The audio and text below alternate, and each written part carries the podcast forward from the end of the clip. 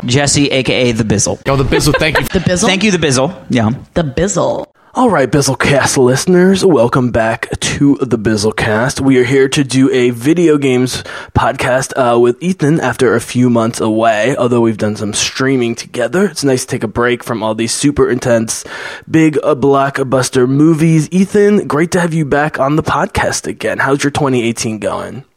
It's going pretty good. It's great to be back. Um... Excited to be looking forward to this great year of video games. Absolutely. And I think, um, you know, before we get started, we, we should just uh, do a, a tip of the cap um, to twenty seventeen, uh, which, again, you are much more of an expert on this than me. But again, uh, twenty seventeen was the most I gamed in a long time, got me back into gaming, basically. Um, but I just wanted to give you sort of the final word as we close the door on twenty seventeen about what a great year it was for video games. Yeah, twenty seventeen, uh, especially in comparison to recent years, um, was a uh, in, in a in a sense a godsend. Uh, you had you, you you actually felt like there was some contention for uh, awards this year to what was getting awards from these game shows, even though those game shows don't matter. Like the between all the products that came out this year. Uh, we got seven open world games. We've got uh, several great R P Gs. We got several uh, good fighting games. So it, it was it was a it was a really good year all in all. And I'm, uh, we we got we got some okay shooters, whatever. Uh, mm. And uh, it was a good, it was a good year in general. We, we, it was a good year for indie titles too. You know, just to help wrap this up, um, we did try and do this uh, one or two nights ago and had some technical difficulties, and so we're we're uh, finally getting it done now. We did have a nice discussion on this topic, but I think one thing that we did talk about and have talked about, going back to our uh, Video Game Awards um, podcast as well, is it seemed that the open world genre for a few years was not dead, but was so like Ubisofted and Bethesda'd to death. And then we get games like Nier, Persona, Horizon, and Zelda, which, yes, are different levels of open-worldness, but I think the fact that so many of the top-acclaimed games were in the sort of action, R P G, J R P G, open-world R P G, you know, genres was pretty amazing, don't you think? Mm-hmm. Yeah. I mean, because especially because whatever we was looking forward to at the end of, at the, at the end of, uh, at twenty sixteen was No Man's Sky. And how disappointing No Man's Sky was, especially as an open world game. Oh, interesting. Where it was the biggest game ever created. It still is the biggest game ever created. It will all, it will probably stand as the biggest game ever created.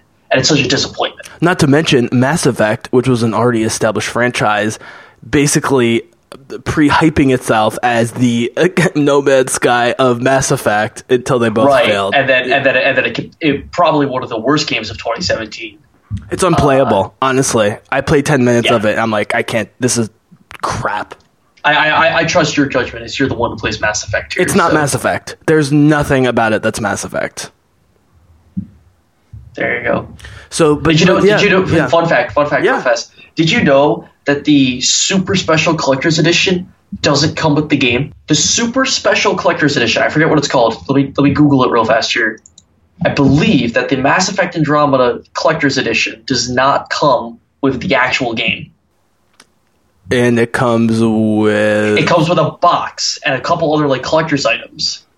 Like the like the normal Collector's Edition uh, units are these days, with some special items included. Oh, so the soundtrack, it's like... like a prop item. But it's like a loot box. You get a steelbook, you get the steelbook, uh-huh. but when you open the steelbook, there's no disc inside.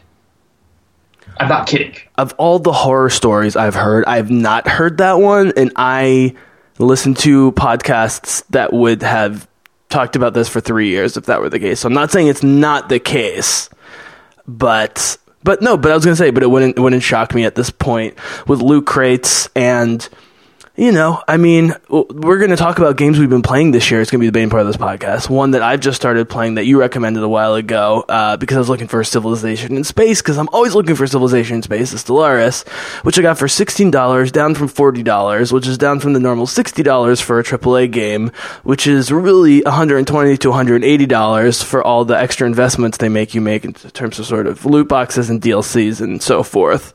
Um, and so that will be a topic to talk about uh, sort of value, and part of the reason people like open world games, they feel like they're getting great value, but but some open world games are just open with no world, and some of them are, are just sixty dollars to enter and then many many many more dollars to actually compete or get the full value out of it, as opposed to the open world games that were nominated for best game of the year last year, which is like forty to sixty bucks and one hundred to three hundred hours of amazingness. Right right Right. I mean, how much did you get between, and then we'll move on to this year, how much did you get hours-wise between Persona three and Zelda?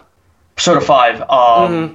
It's all good, all good, but all the Persona games are over one hundred hours. Um, I probably clocked seventy-five on my first playthrough-ish on Persona, probably more than that, probably a little more than that. Um, and then Zelda, I have th- over three hundred fifty hours. Hmm. Uh, for reference, uh, Co-Carnage, a huge streamer on Twitch, did about three hundred fifty for a one hundred percent run on Witcher three. So... Wow. And that... So, like, huge. Like, like, like just, just the measuring time there. And that was between two playthroughs. And I'm not even, I'm not even done Zelda. I'm not even close. I still got another... probably sixty hours if I... really hunkered down and did everything like back-to-back, sped run it kind of. So this is the perfect transition. So we, I wanted to start talking about uh, Xenoblade Chronicles, which is a giant J R P G, and on the Switch as well. We're going to do a Switch update, a Xenoblade review and update. Um, but what is it about the open-worldness of Zelda on the Switch in particular that makes it so that that you want to spend that much time, even way more than a normal giant open world? I don't know what it is about just like the Switch and the mystique that it has, and this like, with the overall genre in particular, but just the idea that I can take what I'm doing, where I'm exploring, where what I'm fighting with me from home on the go is just fantastic. It's just there's some ease. Like, and it's not it's not the type of ease that I'm talking about, like, oh, like, I really like playing video games and I want to play them, my favorite video game on the go with me. Xenoblade isn't really even my favorite video game. I love Xenoblade. It's a great game. It's probably it's nowhere near one of my favorite video games of all time. It's up there, but it's not, like, top ten or something. But what makes it great is that I can just take the, have the ease and just take it with me and not feel like I'm, like, stuck in a world while I'm away from home. From the game, I can just take the game with me and keep exploring the world. Um, Interesting. Have you because, played? Like, for, no, go ahead. Uh, like, like for me, like whenever I whenever I play a game at home, and like, like I'm really I'm really enjoying a game. Sure. I will often, when I'm like away from home, not playing a game, find myself thinking about some of the actions I took in the game, especially in games that had like different choices or different outcomes or whatnot. Or if, or if it's a puzzle style where I'm like, okay, well, this boss fight's really hard and I need to take these actions to think about. I'll, I'll like calmly think about it to try to find the best way to beat the boss or something. But with the Switch, it's just like I can keep playing and keep testing it while I'm on the go, that sort of thing. Oh, interesting. So you don't think you would have put in nearly as many hours if it was not so portabilized? No. Um, no. No. Which makes it great because... I don't have to have my I don't have to drain my phone battery to play pointless games on my phone that I don't really care about. Uh, Clash of Clans being an example. For example, I would never play Clash of Clans ever, no matter what it was, unless it was. It, but only because it was on my phone did I ever play Clash of Clans. Right. Because there's nothing else to do, unless unless you want to count like a D S or something.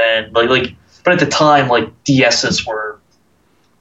Like, even I didn't want to carry my D S around. Oh, yeah. Where I felt weird carrying my D S around me. With my Switch, I don't feel weird at all. I I don't know what it is. Maybe maybe it's just like a maybe it's just like I'm in a young adult thing now versus I was a kid thing. But like I don't I feel confident when I'm carrying my Switch around playing video games. Much less so when I take my D S out and I'm like, I'm playing my D S. Um, well, because D S games are so often stripped down, less good versions of their big brothers. But I, I wouldn't well, give counterpoint there's, there's on there's this. There's definitely a quality difference. There, I, I, well, I, mean. I, I wouldn't give counterpoint on this, though, which is there's been times when like I've gone to a cafe and brought my D S in the middle of a Fire Emblem mission with me. Um mm-hmm. You know, I mean, I might also have my computer out and be like downloading and doing shit, but like, but f- the Fire Emblem games on, on D S are very specific to D S. Like, I wouldn't play those games on a console. Whereas, you know, as I've complained about playing like three D Zelda games or really any three D games, three D Dragon Quest games, anything, I just don't like playing on on that sort of handheld. And it would for sure be way more fun on, on the Switch, for one. Also, not having the two screens, it's less weird, I think. Um, and let's be honest, if if the cell phone gaming revolution that was supposed to happen had succeeded, maybe the Switch would never have happened. But the Switch is specifically a response to the fact that we have such power in our mobile devices and the games have been not good or interesting or innovative. I mean, the best-selling, I think the, the highest-grossing game on, at least on iOS by far, is Hearthstone, which is a pre-existing property yeah. from Blizzard, where you, but, but where you have Her- to buy Her- shit. Hearthstone, yeah. Hearthstone commands so much money, like intake, that that's just a given. No, no, I, I understand what I'm. I, I understand that, but what I'm saying is it's symptomatic of the lack of compelling good games on mobile cell phone devices or iP- tablets. Yes, definitely. Because I, I don't think the Switch, when Nintendo started dropping code names two or three years ago, you might know about the, more about the history, and let's transition into the Switch and Xenoblade here. You might know more about the history, but when Nintendo started dropping code names a couple years, yeah, go ahead. Just, just, I just want, I just wanted to put out two things real fast uh, before we, before we fully transfer over. Um, one update about the Andromeda. Yes, that is true. There were two special edition. There was two. There was a special edition. Okay. With the R C rover, the the R C rover that you travel in as the crew in Andromeda. I don't know, whatever. Um, you got that. That was the special edition. In the collector's edition, you could get that thing, but with remote control.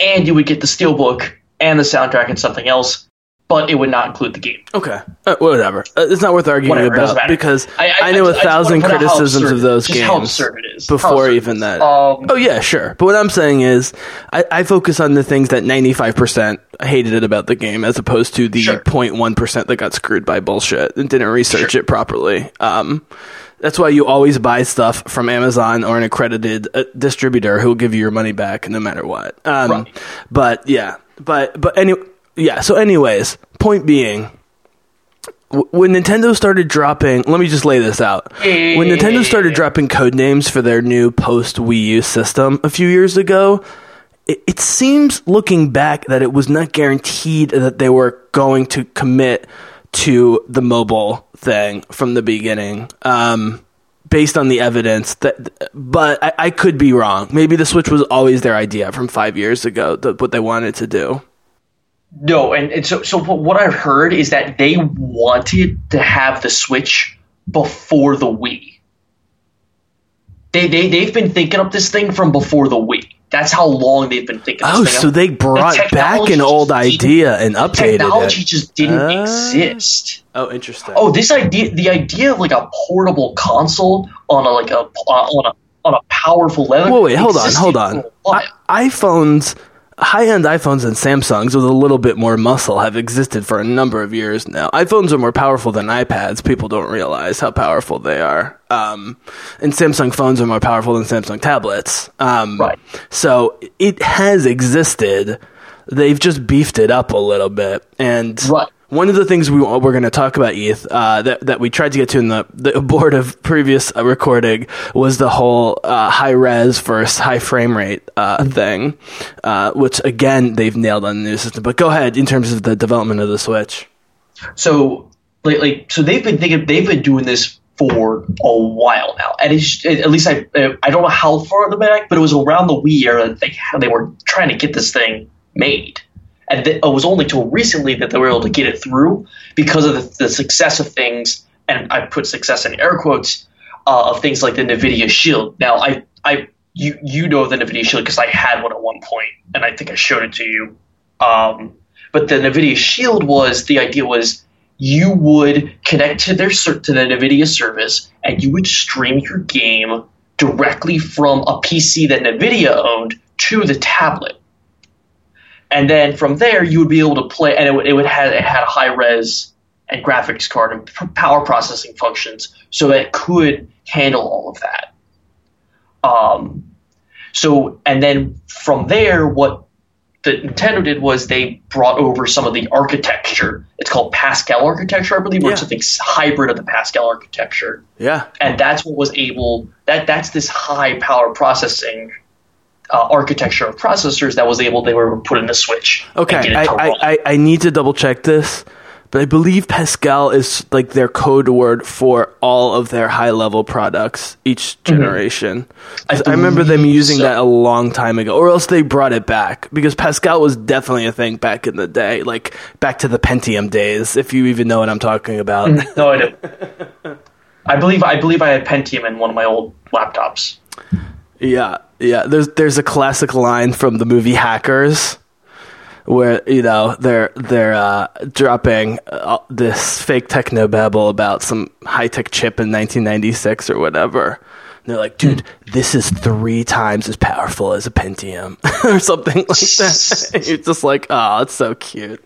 But yeah, so so what, so, what so, it's, so what it's slightly less shit is what you're saying? Right, right. So wait, so hold on. So they had this idea, but they they they shelved it in favor of the Wii U? Yeah, I, I think that I think that's what was happening, because they knew why. That, because they could they they wouldn't be able to get it out then. One, so one. Here's the thing: they had just launched and and put out a very successful mobile unit, the three D S. True. A couple years later, what what was the difference between the uh, the Wii U and the three D S? Do you know? It was like twenty fourteen, wasn't the Wii U? Let's see. The three D S, the original three D S came out for sure before the Wii U. It was twenty. I knew that. I think it was before twenty twelve. It was before twenty twelve. Launch date. Oh, it was the same year. No, no, the th- the original three D S was twenty ten. The Wii U came out in twenty twelve. Mm-hmm. Okay, so you got to understand, it was two years after the af- after the mobile market for the three D S and mm-hmm. the D S cycle. They they were not ready to transfer the mobile unit. Mm-hmm. They, maybe they were ready to start developing, but mm-hmm. they were nowhere near ready to come out with the Switch two years after they just launched this mobile device. By the it, way, real quick. It wasn't going to happen. Uh, mm-hmm. You're right. The the most recent usage of Pascal is the advanced NVIDIA projects of the last couple of years. Go ahead. Mm-hmm. Um, so when you... Um, When, generally with the console market in general, and this is like in general for technology, you don't release a device uh, and make a new version that's uh, like like the new product line version. So we're talking about the three sixty versus the Xbox One, or the D S versus the three D S. You don't do that unless you're talking about a five-year difference period, hmm. which... If you think about it, what happened between twenty ten and twenty fifteen? Well, you saw Nintendo finally getting the Wii U to, to pop off, and you saw the release of the new, quote-unquote, new three D S, um, which had the higher processor and blah, blah, blah, blah, blah, blah, blah. The, the better processor. It was clearly the better D S, but it was still in the same line. But what you also probably saw was the finalization of Nintendo finally hammering down and saying, the Wii U had, was whatever, we need to move on to the next unit. But we're also we're also getting ready to launch into the next mobile unit, pro- the, the, the next mobile system. Because you, you, you had this hyper-powered three D S, but it wasn't anything grand, special, brand new or anything. Hmm. Um, so because of Pascal, because of what NVIDIA did, if NVIDIA never released, released the Nintendo Shield, uh, the not the Nintendo Shield, the NVIDIA Shield tablet, I guarantee you the Switch would not exist right now. Hmm. Because even Nintendo was a big risk taker, but they would they're they're not risky and they're they're not ballsy enough to do something that to release something that no one else would dare release before. Mm-hmm. Okay, uh, let's let's go down this rabbit hole then, mm-hmm. which is, despite the fact they waited on this and they brought it at the perfect time and they're reaping the benefit, I'm only going to make one uh, semi-snarky comment about Nintendo's lack of response to um, production quotas and consumer demand and things like that. Um, it's very amateurish, and I still don't know why in twenty eighteen, Nintendo Japan and Nintendo America don't seem to communicate. Um, that's another discussion. However, even though, as you pointed out uh, in our last discussion, the P S four and the X- new Xbox generation is, what, almost five years old already?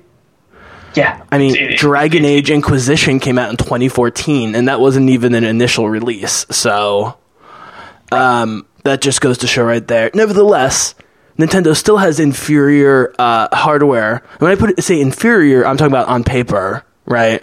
As I proved with my new Mac, what's on paper doesn't necessarily translate to what actually works and is great. But on paper, the, the specs are a little bit lower than what's on the, the, the especially the P S four Pro and the Xbox One X or whatever the fuck it's called. And now we've got the new generation of those coming out before the next generation Nintendo's coming out. So do you think they basically said, this is good enough for what we want to do to put out great games, and we're just going to stop the arms race with those other two companies?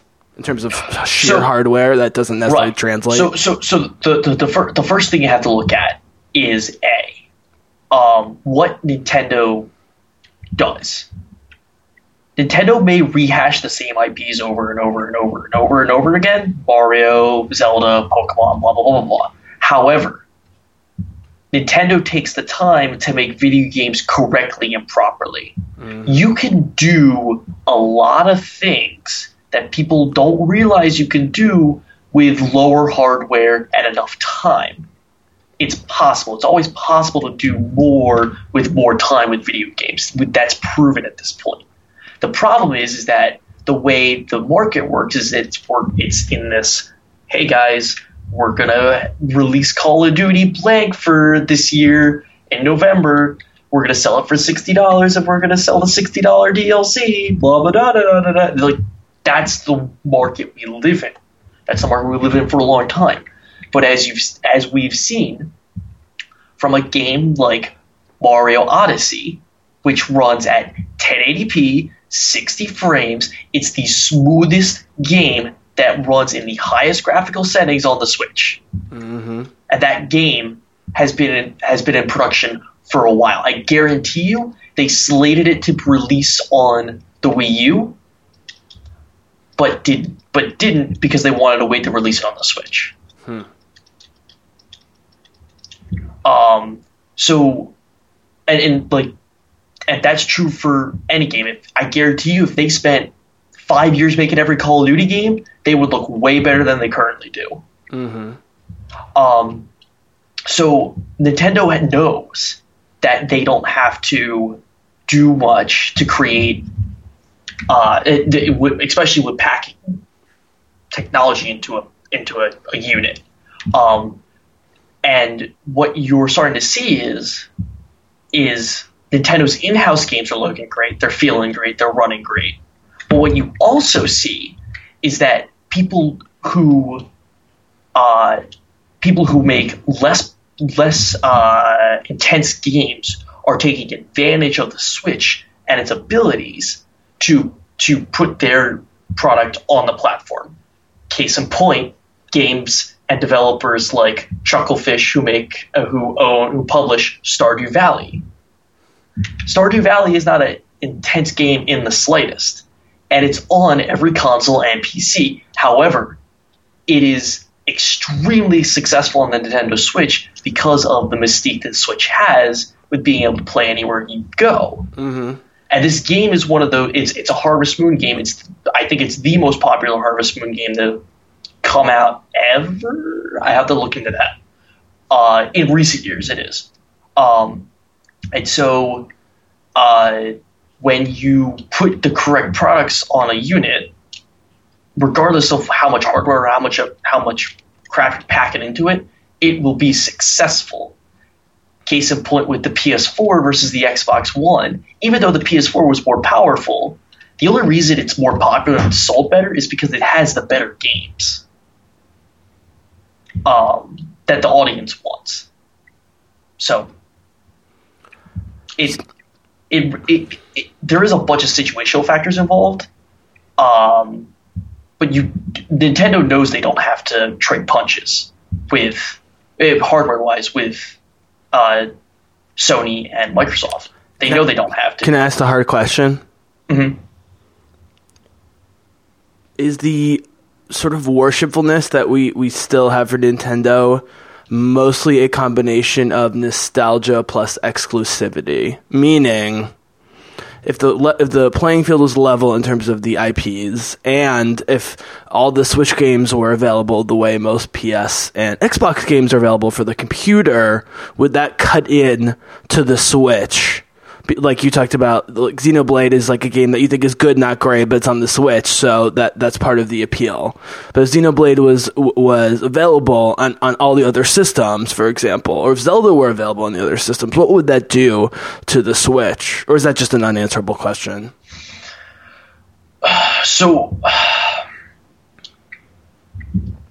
I think that I think that question is better answered if they were on the other consoles rather than on P C. So uh, that doesn't really happen anymore, though, is the thing. Yeah. Well, no, like, Nite- no Nintendo game has ever been on a console. Well, no, no, no. What I'm saying is it's either Horizon and it's just on PlayStation, or it's on PlayStation, Xbox, and P C. There's not really a middle, oh, middle okay. ground. Yeah, yeah.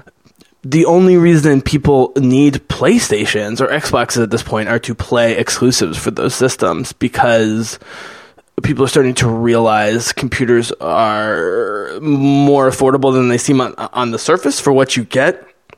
And, uh, you know, unlike when I was growing up, in the computer world and the console world were totally separate in terms of games. Nintendo, as I was saying, you know, you can only get Nintendo games on Nintendo for the most part. And when they break out, like, Monster Hunter into other systems, it's, like, kind of a big deal. So what I'm saying is, you know, if Nintendo didn't have exclusives on all of these nostalgic titles that we love, you know, would that change um, how highly we hold up the, the, the, the Switch and just Nintendo in general at this point? So here's the here, here's the thing about the Switch, and the, what, I, what I was saying earlier about the mystique of it. There is nothing else like the Switch on the market. There just isn't. There just isn't. Not even the, the NVIDIA Shield, like I was talking about earlier, meets what the, the criteria that the Shield uh, that the Switch meets, because it is, and I will reaffirm this over and over again until something better comes out. It is the best portable gaming on the market, hands down. So you could you could have and now if you, you know if you remove and now now let now let's say Nintendo titles, and this is this is a this is a huge if, were only let's say let's say Nintendo didn't make any consoles anymore. Let's say they were just like Sega and they only made Sonic games on whatever platform.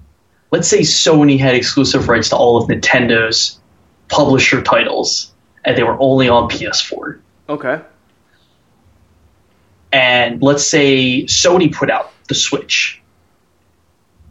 Just, just, just spitballing here. This sure. is this is a weird this is a weird scenario. Yeah. Um, because the P S Vita sucks, uh, unless you're a complete weeaboo, in which case it's okay. Um, very few people who are those people. I'm one of them, but I don't. Even I don't like the P S Vita. Um, what? Here's here's what has to happen. One, let's say that they decide that they don't want Legend of Zelda: Breath of the Wild on the the, the Sony Switch. I'm sorry, I have to. I, I know some people who think the P S Vita's physical handheld controls are superior to the Switch's portable handheld controls.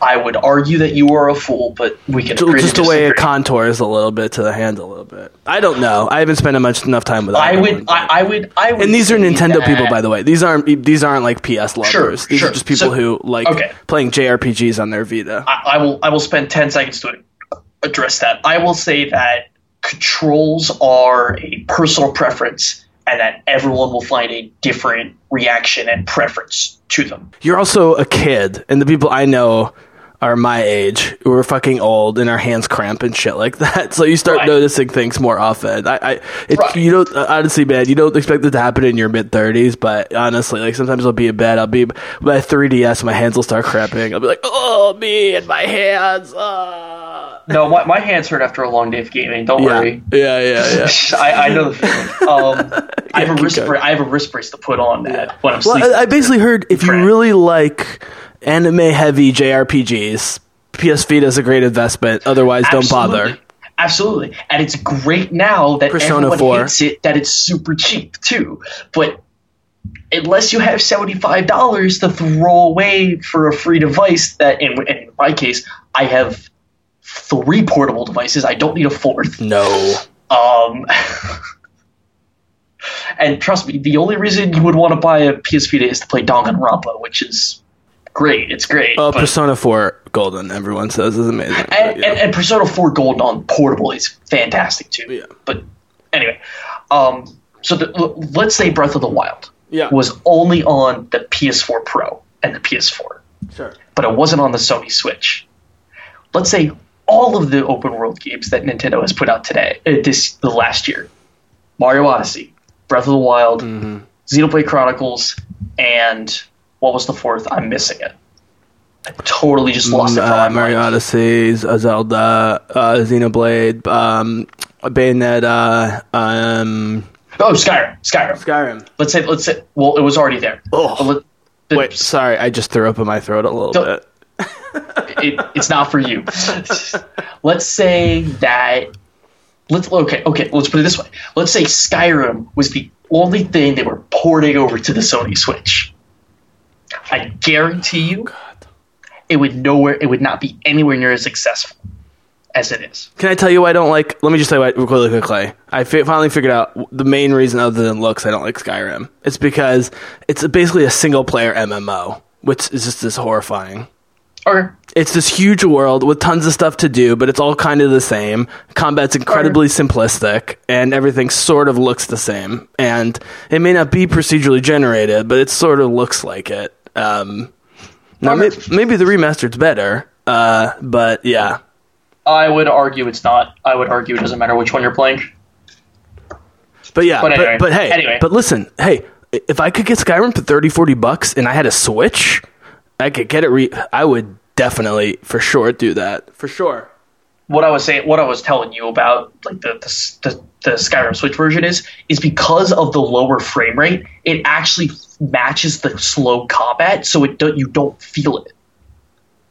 You don't feel it at all. You don't feel dragged down by the lower frame rate because the combat matches the frame rate. It's really weird. And, but I, but, and I also think there's something when you're playing portable games, even when you know it's the Switch and it's basically a, a desktop-level device, a console, but there's something mentally that happens where your expectations come down healthily, you know? Right. Because right. now and, and so, we have these really expensive, powerful consoles and these big T Vs, and we pop in Mass Effect Andromeda, and we see it, and we're like, this is shit. But like Mass Effect's a better deal. L- l- l- no, but, but I'm saying, but let's say let's say that, let's say Mass Effect, they delayed the entire project and they released it just on um, uh, Switch as a free to play or like a twenty dollar download or something like that. That would be a really fun game for that money, that amount of time. You know what I'm saying? Like expectations, I think, is a big part of this. And so, and but but what did they just port over? Uh. Oh, that's right. They announced they were going to put uh, – well, uh, I, I, actually, let me take it this way. So I was actually really pleasantly surprised with the Skyrim port. Like uh, the Doom port uh, – I, I need to play it. I need to play it. I mean, the Skyrim port I'm sure benefits, if nothing else, from seven years of patching. Right. But, but – I. you you shouldn't worry about the bugginess. That that, that that's an old thing. Except I bought the Game of the Year edition three years after it came out, and it still crashed on the first mission. Sorry, I'll stop with Skyrim. Sorry, sorry, Bethesda. You're you're, you're screwing up my point. Yeah, I'm sorry. Go ahead. It's okay. It's okay. You got a vendetta against you got you got a vendetta against Skyrim. You got a vendetta against. I don't. I Bethesda. just I grew up when the first Elder Scrolls came out. Jesse, we get it. You have a vendetta against bad video games. And it's it was okay. the it was the it was the first open world to that level that had ever been created, and it was also the buggiest computer R P G that had ever been created at the time. I remember no one knew what to make of it, but yeah, again, the the port over is perfect. Go ahead. So, so but the port over is perfect, and so when I think about my favorite Fallout game, Fallout New Vegas, mm-hmm. possibly getting a port, because this is what they, they've done. They've done. Um, they've done Skyrim. They've done Doom, which I have to play more of. I'm not. Right now, it's a six out of ten on the on the Switch. Um, I'm sorry, I'm sorry. If you built motion blur into your game in a shooter, you really need to kill yourself. It's te- um, it's terrible. I could barely play the demo. I don't understand anyway, the hype for Doom. Yeah, you need to play it on P C where you could turn off motion blur. Trust me. I played the original. Game.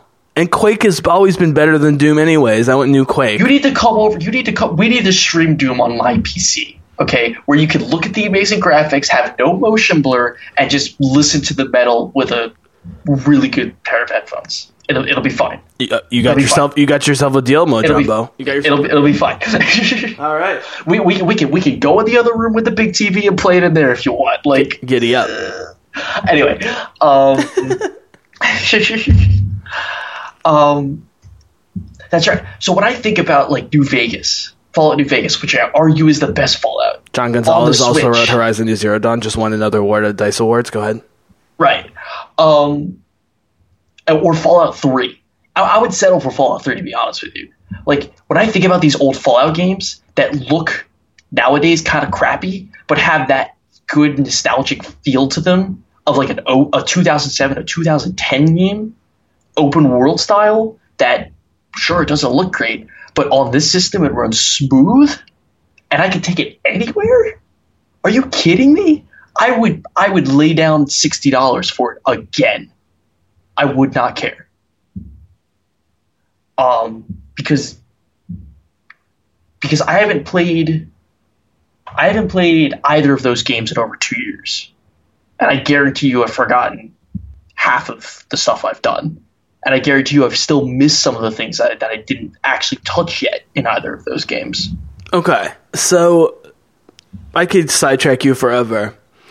Let's get back to the issue at hand. So of games you've played this year, mostly been on the Switch, currently is Xenoblade Chronicles. Mm-hmm. Uh, this is the second in the series, I believe. Um, it's the third. It's the third. But or is it the... There's something... Like it, I... I, I don't know where I heard this. Okay. I don't know why I'm thinking this. All I, I know it's the is seventh game. I, it's it, but it's, it's yeah. something I don't know. It's a big giant J R P G, which I generally love. So, tell us about Xenoblade Chronicles and why it works so great on the Switch. So, Xenoblade Chronicles two is a J R P G. It, it the, the the first one the first one was less. It was more westerny. This one is definitely full hardcore anime. Do you um, feel like you could give a really quick distinction between J R P Gs and Western R P Gs? So the traditional, the traditional feeling of the the the, tra- the traditional idea is that uh, a J R P G is going to have a lot more, and this is just my own personal experience, is going to have a lot more. Um, Japanese culture and uh, other elements to it that are that that someone over in Japan or somewhere over in the East would understand better, like because it, it would feel more natural over there. Or than, than or you if you grew up thinking Zelda was an R P G, you'd be right. comfortable as well, right? Um. So, for example, tends to be more cartoonish, um, tends to be more right. anime, tends to tends be very to be grindy. Anime, but also, but, yeah. but but also, but also, any of the events that would happen in the games, you would understand culturally differently than you would over in over here in America. Cultural in West, translation has been a big problem in some it's, it, games, even up till today. Big problem. Yeah, and and and versus and pretty much vice versa with with Western R P Gs. Western R P Gs also happen to be different as they deal a lot more with uh, freedom ideals yeah. and other related issues. Well, even just translational issues I, in terms of where the money goes. Like, for example, I have heard that in Japanese, the uh, more recent Fire Emblem games are considered much, much, much better written than Awakening in the earlier ones, but that okay. for whatever reason, Awakening got a great translation, and the more recent ones have gotten terrible ones. Right. And that if with the Japanese translations, uh, uh, the way they are, the, the newer games would actually be much cooler. Which for a strategy game, it doesn't matter that much, but it is the difference between me playing it because I'm just kind of addicted to the genre and really loving the game. So it does make a big difference. Um. And so here's, and, and for what I'm talking about, yeah. I want to give, I, I, I want to give like a, a huge, a, a big example, a, a, a solid example. Over in Japan, um, around so for for school kids, uh, and this is this is gonna seem like it's going off track, but I promise it's gonna loop back in. Um, I have faith. High school, you see this particularly because I watch a lot of anime with. School children start school, start and end school in the spring, mm-hmm. not in no. They don't start in November, or they don't start in fall and end in, in late May, June, early April, whatever, whatever. That's not how it works. You go from you you you go from late spring to early spring. You go all the way around the calendar, and so. Based on certain event cycles that are happening in different games, namely one I just played re- recently, Persona five, it may seem weird to some people who are playing the game for the first time who don't understand that cultural difference and the events that follow, why certain things, like why is the end of Persona five taking place in uh, February? And that's when the school year is ending. Uh, like why, why, why does that make sense? Like how do these affect, like so... And I don't know specifically like how that would affect other games because I can't think of any off the top of my head. But like that's an example of how J R P Gs would be affected by cultural differences. Although interestingly, I know people that either don't know much about anime or specifically don't like anime who still love the Persona series and especially mm-hmm. Persona five. Yeah, Persona five is... So I think correct. It's starting to translate more in terms of like...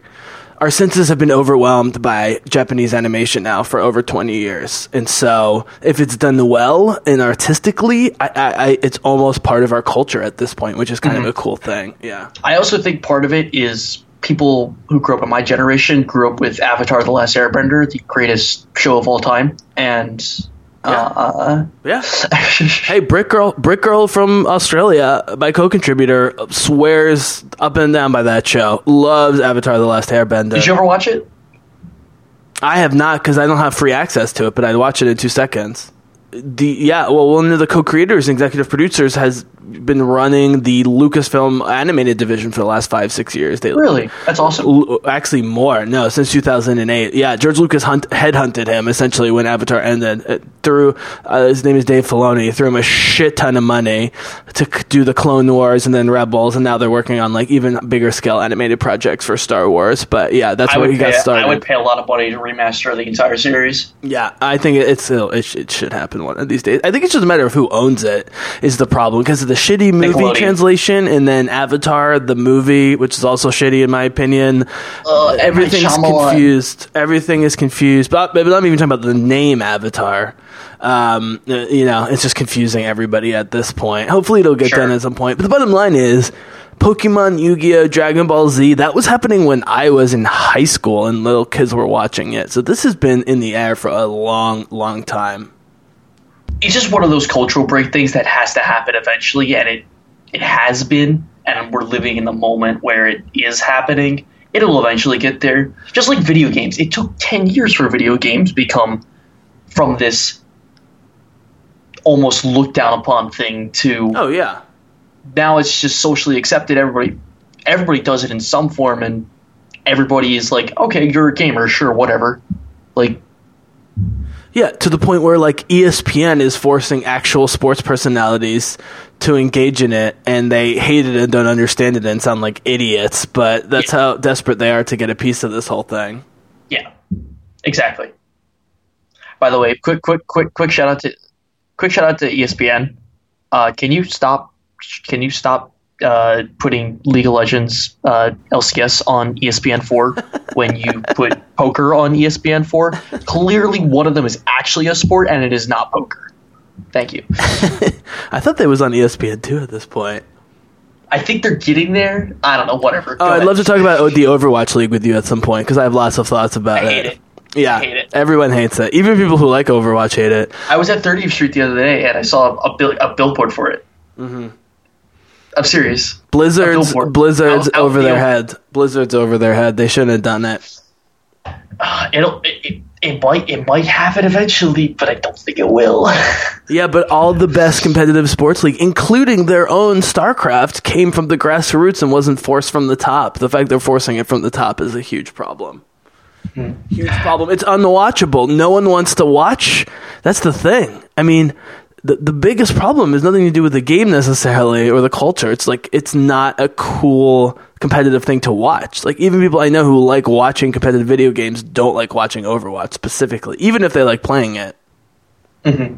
But anyways, the point being, I hate to say it, anime is like porn in that anime has driven new technologies. Uh, like no, no, porn, wrong, porn has specifically wrong. driven new media from V H S no, no, no, no, to I, C D to D V D, and I, I, I, I made I that connection. Yeah, and, and there is tons of anime in porn, and vice versa. Um, but, uh, but but forget about that. Anime has driven new T V, movie, video game uh, technologies and cultures and so forth. It's so ingrained at this point. Mm-hmm. Um, you know, again, uh, you know, uh, your generation. It's like. Uh, it, it it is one of a number of sort of cultural choices you can make in the video game and T V world and so forth, but it's not like arresting. Like it's just there. It doesn't even it's not even arresting to me, and I didn't really grow up with it at this point. Like now, I get annoyed because there are a few too many Nintendo-y Japanese video games of all sorts, J R P G and otherwise, that stick to the anime animation conventions a little too much.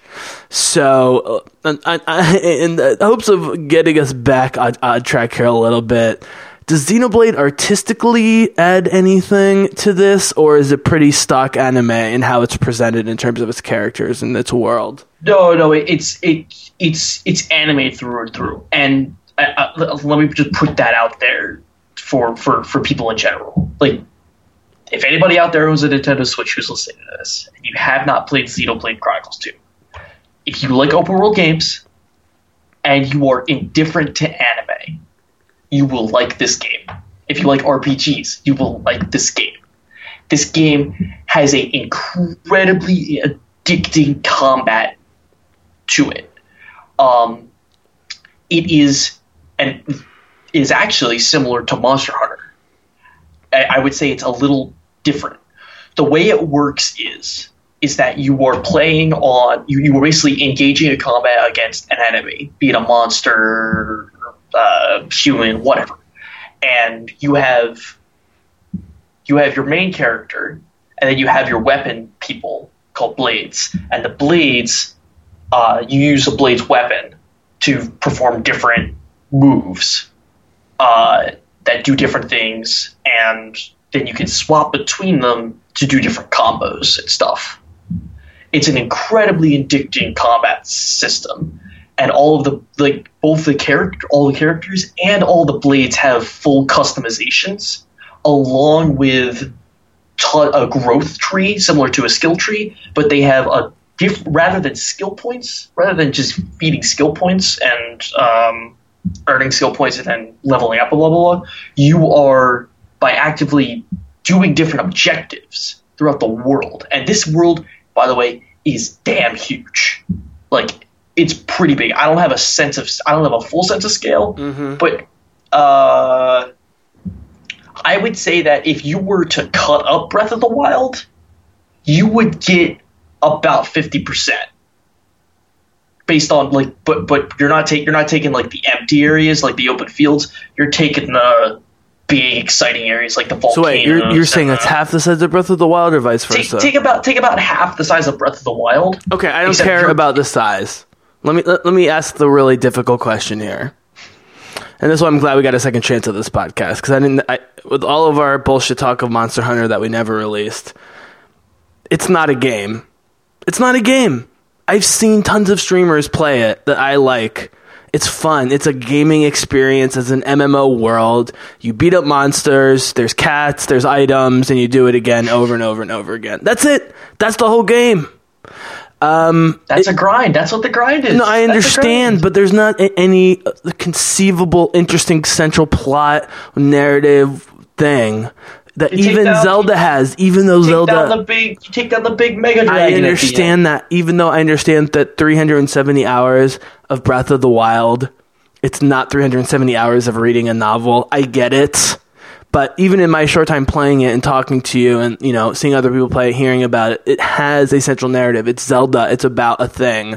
There's a game. There's a mission. There's a million other things you can do.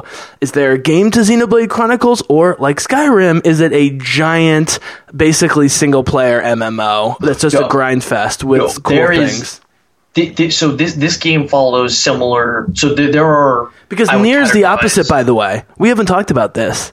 Spoiler alert: if you've never played Nier Automata, the game is very short, and then you play it again and again and again, and different things happen. It's sort of the opposite of the open world in some ways, although it has right. some of the qualities. So, so, Nier so, is all sto- is very narrative driven. So you, you you have three what I would classify as three different types of open world R P Gs. You have your Zelda Skyrims that are very hands off, that kind of just say, here's your world, go do whatever you want to do. Then you have your narrative open worlds, your um, which which are, you can play the game within your freedoms. But you don't. You the way you get more freedoms, the way you get to do more stuff, is you have to progress to the main story. You have to do other stuff. Horizon, Witcher, et cetera. Horizon, yeah. Witcher is a big one. Mm-hmm. Xenoblade Chronicles two is one of these.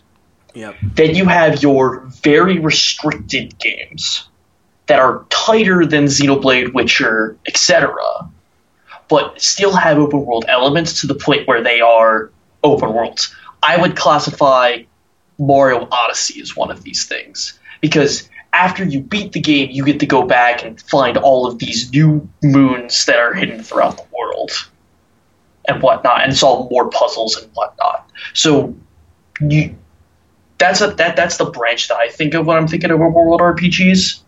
Um, Xenoblade fits in the middle here, right where Witcher and uh, what was the other one that you mentioned?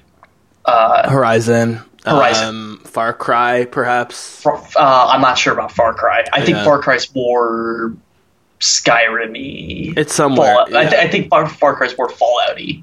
Anyway, o- only because it's narrative. Oh, here shitty. we go. Here, here's a more obscure one. Infamous. Mm. Infamous. I don't know if you've ever heard of Infamous. Infamous yeah, I've cool. played Look one of Infamous. the Infamouses. Yeah, Infamous is cool. Yeah. Um, Another interesting one, and I think in your third category would be the Deus Ex games, where they're yes. definitely not open world, but there's some major open world environments.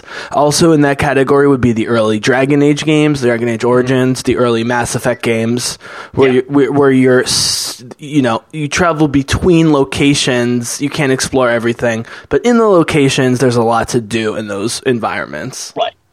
Right. And so uh dude, Deus so Ex, dude. Z- Those Zeno- early Deus Ex games, holy shit. Xenoblade is definitely in that in leaning towards the more open-ended, mm-hmm. leaning towards the Breath of the Wild Skyrim side, mm-hmm. but it is definitely in that middle category. Throughout the entire game, so I, I have a I have a I have a guy I like to watch, uh the Attica World Network. His name is Attica. Uh he's very funny. Uh Not for the faint of heart if you are not a fan of uh, – he's African-American and he makes a lot of black jokes. Uh, if you don't like those things, stay away. But he's very funny. He he put four hundred hours into this game without touching the main story. Now that's from him slowly chipping away. Like, like so he he got to like halfway through the main story and it's like chipped away at everything this, else. This is a central debate of this podcast, man. I'm glad we got to, which is, I want to let you continue with the interview, which is, is that necessarily good by definition? Like, just because you can do a thousand hours before the main quest is not inherently good. It's only good if it's all interesting, cool stuff to do. So, so let me answer that with, can you talk about this guy Attica?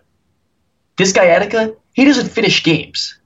Okay, he's known for not finishing the games he plays. However, he wants to finish this game. He wants to one hundred percent this game. That's why he's been doing everything. That's why he's put four hundred hours in, because he wants to finish this game. So if a guy like Attica, who doesn't who doesn't finish his games, is one hundred percent-ing this game, that speaks a lot to how much there is and how much people want to play it and how addicting it is, especially being on a system like the Switch. Hmm. And how good it is. Um, proof of my point being, mm-hmm. I have one hundred forty-nine hours in it. But you love grinding. You love Destiny. And I mean... And Destiny's not very grindy compared to the ones out are, there. Honestly, but yeah. I, I, I am not throwing any shade on this property because I've played so little of it. I think the shooting mechanics and the graphics are amazing in the Destiny games. However, I know numerous people who have invested tons of money in Destiny and have wanted to love it and really are disappointed time and time again by it, that it's just grindingness. And so I'm wondering, you well, know... Destiny's not Halo. Destiny's not Halo. If you want a great story, go play Halo. I'm sorry. Destiny's not Halo. No, no, and no. Destiny, hold on. Let me finish my point. Let me finish my point. Go, go ahead. Go yeah, ahead, my point ahead. is, you love the grindiness of Zelda, and so do a lot of people, both semi-serious and serious gamers, even casual gamers, love the grindiness. I mean, I know people who have put over one hundred hours in Zero Dawn who have never put over eight hours in any video game before, like, or or Persona, for example. I know people who are obsessed with Persona.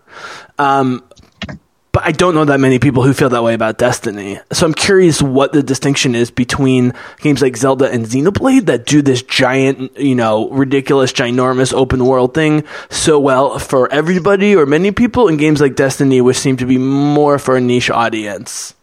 But let, let's establish a few things here. One, Destiny two was a huge flop. That's part of the problem. But two, um, and I'm chewing some chocolate, so hold on. No problem. Destiny two was also a huge flop because mm-hmm. they, they, for all the they things they improved, up. they neglected the most important thing that could have really made it and saved it, which was the community aspect. They they fucked up for a lot of reasons, many of which I'm not going to go over here. One, because it's already been said, the argument's already been made, the community's already dead for most of it, um, and I don't need to go into it. Uh, and no, also nobody out here, out there cares about Destiny, probably. Anyway. Which is um, too bad because the engine is spectacular.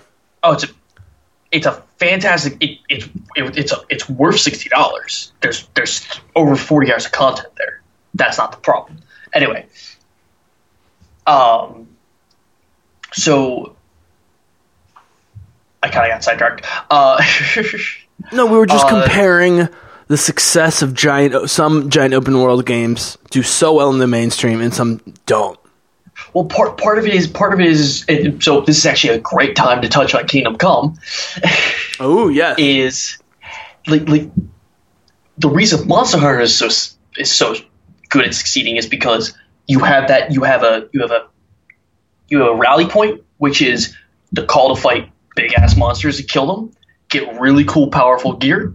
Continue to go kill bigger, more powerful monsters, and then sometimes do it with buddies. You have your clear cut, you have your rally to the cause within the game, you have your reason to play the game, and uh, it's it's it continues to deliver more content, and it will continue to deliver more content. And Monster Hunter will be a continuously played game with concurrent playership for at least another year. Uh. Great. That that's a very successful launch. Destiny had about a month and a half of content involved. They were going to continue to feed out. Uh, the problem is uh, the Destiny fanbase is extremely hungry because the Destiny fanbase is made of people who like looter shooters, and looter shooters are the grindiest of the grindiest. And I'm talking about people who uh, were WoW grinders, or people who same people who play Monster Hunter, same people who play Borderlands, people who play these extremely grindy games to get the perfect min-max set of armor gear. And Destiny didn't have enough. That's why Destiny failed. That's part of that's one of the reasons. Then you have, and so comparing that to Xenoblade, Xenoblade has the same systems involved to get you go full out for min-maxing, for collecting, for ex- like all the way down the line, to all of these customization options and all of these things to collect and all of these things to gather and all of these things to kill to get more stuff, to get more powerful. It has all of those things that goes the whole nine yards. Uh, another example of a bad R P G would be, I'd say, hmm, I can't think of the one off the top of my head that's been recent. Uh, let's think in some aspects Fallout four. Fallout four was recent. It had it, it got less people didn't like it as nearly as much can I be as honest? Fallout three. Can I be honest Go with ahead. you? Mm-hmm. Can I be honest with you? Mm-hmm. And by the way, the guy who runs Bethesda went to my college and is a very thoughtful dude, but their quality control is just ridiculous. But that being said, almost all the video game personalities I respect love New Vegas and think Fallout four is trash. Correct. Correct. Everyone thinks Fallout three, four, or uh, three and New Vegas are better than yeah. four. People, and it's the debate is between three and New Vegas. I don't know anyone who thinks Fallout four is particularly good at all. I would argue that the engine and obviously like like what they did like graphically, hell yes. Wait, like like they they for for Bethesda, first of all, to make a new engine is good. Like Bethesda doesn't make new engines. Bethesda does not like like implementing new engines. But for them to implement a new engine, because you can see between three and New Vegas, now yes, there's there was only two years there, but I had argued two years is plenty of time to implement a new engine. Uh Between, uh, no, I'm not impressed. I've seen Zero Dawn. Fuck Zero Dawn. The people who designed Zero Dawn made Killzone games, which aren't very good, but looked amazing. You are many aware years that, ago. You you are aware that that they, uh, what's it called? That. Hold on. What was my point? Uh, you were saying right. about the engine, but everyone uses the Unreal Engine anyways, which is a whole separate podcast I want to do with you at some point. Uh, what's it called? Right, right. You are aware that like there was several more years to make. Th- th- there was more time to make Zero Dawn with newer technology than there was to make Fallout four, right? Just establishing that. Yeah, because triple A, okay, okay, okay, the okay, triple A okay. developers keep, keep are overcommitted. They're way. Keep over- making your point. Then go ahead. No, I'm just saying the triple A the triple A developers are way overcommitted. And one of the points I want to make earlier is about Destiny, you know, and, and, and so forth, and Call of Duty getting less and less interesting. The first-person shooter has never really gotten better than the early glory days of the first-person shooter. Quake three, you know, Arena and like Unreal Tournament and so forth are still the best of the first-person shooters, and I, I don't think they work great as as as loot M M O type games. I just it it, it just doesn't work for me. I think V R is definitely going to save the first person shooter, but even me, I like playing third person games at this point, whether it's action R P G or action uh, type games in general. I like playing third person. Um, I, so I, I I think Destiny also suffered from just F P S being way way way overburdened. The same way the open world genre was way you know overburdened until again this past year. year. We had so many great open world games. So some of it is just that, the, the, you know, people are lacking creativity in the genre division, which is why in indie games and the rebirth of things like real-time strategy and turn-based strategy and point-and-click adventure games and so forth on Steam and elsewhere are, are doing so well right now, because people are sick of these big triple A uh, cliched genres that we're seeing over and over and over again. There's that, and then there's people who on the P C market are have so many options always that they don't have to suffer from the same penalties that the console market does, because the console market, obviously, we both know this, is like not even forty percent of what the P C market has to offer um, every year. So when – and quickly to your point about uh, shooters, you what, what, when you say those things, you're coming from the perspective of someone who only likes to play single-player shooters or co-op shooters. No, I said not, Quake three Arena and Unreal Tournament. But no one, no one's played those shooters. There hasn't been a new one of those shooters in years. Decade, I, I think decades even. Isn't Quake back or trying to come back? It's trying to come back. It's, it's coming out soon, I mm. think. Which, by the way, really quickly, here's why I think Quake might work. Let me Google that. Quake might work because part of the problem with esports is they've been having trouble marketing the the personalities, because gaming personalities tend to be, yes, hyper competitive, but not particularly interesting. It comes out this year. But if you look at, say, fighting games, like the Street Fighter, you know, competitive scene or whatever, like one-on-one fighting games, the personalities are really interesting. And back in the day, the Quake one-on-one battles, the personalities were really, really interesting. One-on-one c- competitive sports with video games, I think, is more interesting in terms of the product on screen. Even StarCraft in its heyday, you know, um, with their entourages and, you know, everything. It's like wrestling, you know what I mean? I don't think the teams are quite as as interesting. League of Legends, they've really been trying to like market personalities, it seems like, but nothing's really stuck. And that's why I think uh, something like Quake, um, I'm talking about to the outside the hardcore uh, uh, gamer market, but I think something like Quake, I'm not saying it will sure. be Quake, but something like one-on-one shooters uh, is something that could attract a wider audience, because it's like in the Olympics, you know, like Olympic athletes have such big personalities because generally it's every man or woman for themselves. Team sports, you know, you interview a hockey or a football player after the game, you don't get a whole lot from them, you know, and uh, one-on-one, it just tends to be more interesting. That's just my personal thought. I'm not saying it's going to be better, but that's why I would mm-hmm. like to see more one-on-one tournament type stuff like Quake, StarCraft, et cetera. Quake Champions is out in early access, and its reviews are mostly positive, but recently they have been mixed on Steam. I have to, I'd have to look at... Well, part of it is they don't know what to give away for free and what to charge money for, I think, is my understanding. Well, if you buy the early access, you get the full game. Right. But they're trying to get the best competitors is the problem, so yeah.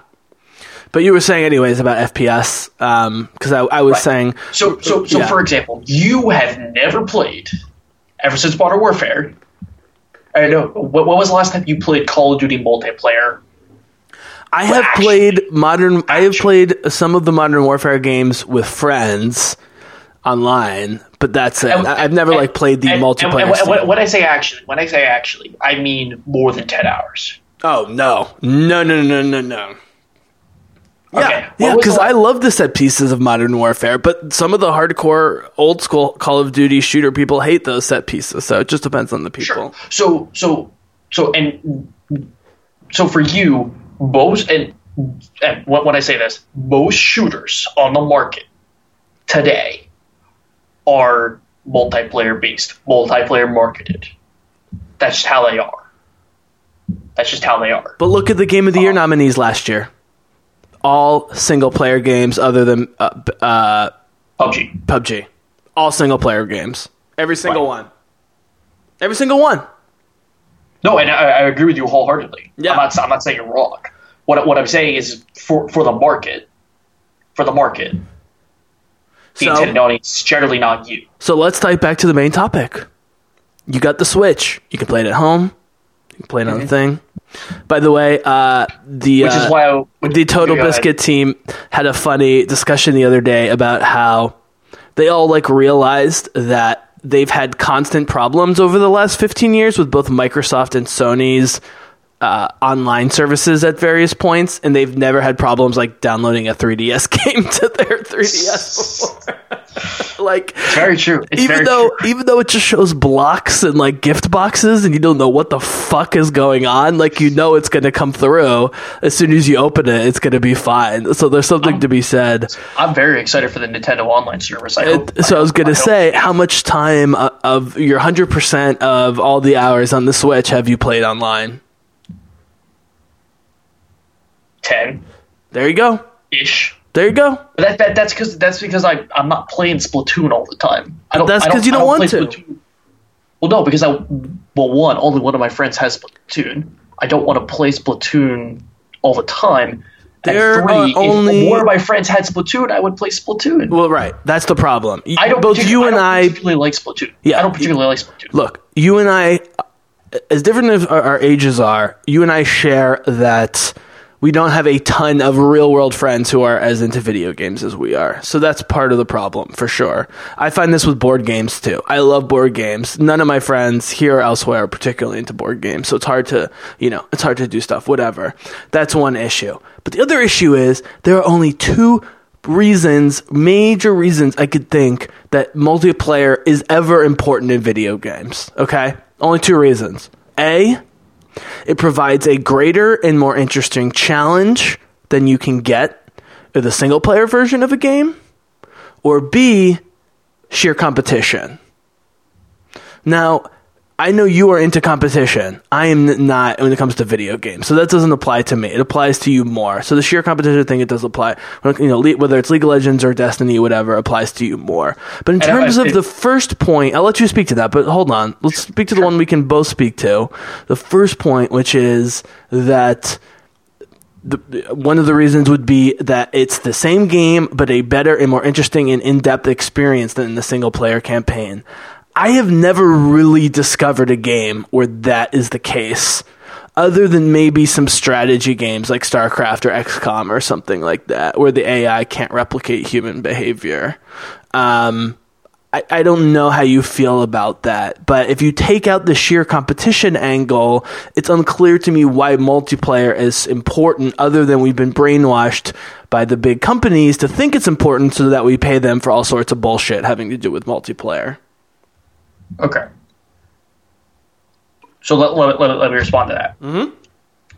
First, uh, if we're going to take away the argument that it's fun with friends, uh, are, are we taking that away? Are we taking that off the table? I, I, I'm I'm taking like Mario Kart and double oh seven and games like that, you know, like split-screen, fun, local games. Like, yes, okay. That's super so, fun. I'm taking that off the table, yes. So I've gotten into Rainbow Six. GoldenEye is the most fun local play shooter ever, and it'll never be topped.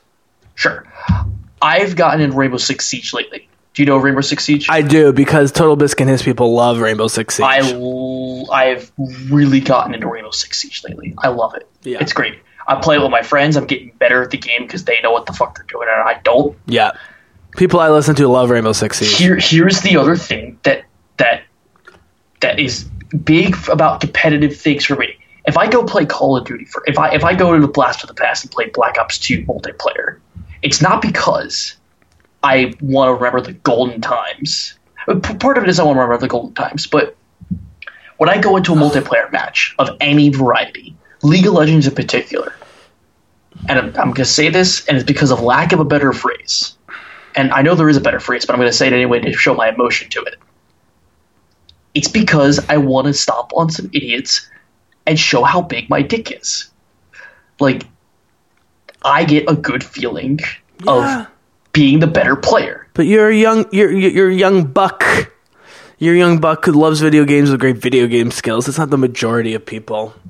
But I, everyone I know, and people I talk to. People I did talk to at GameStop when I was still working at GameStop. People I know. People people across the internet.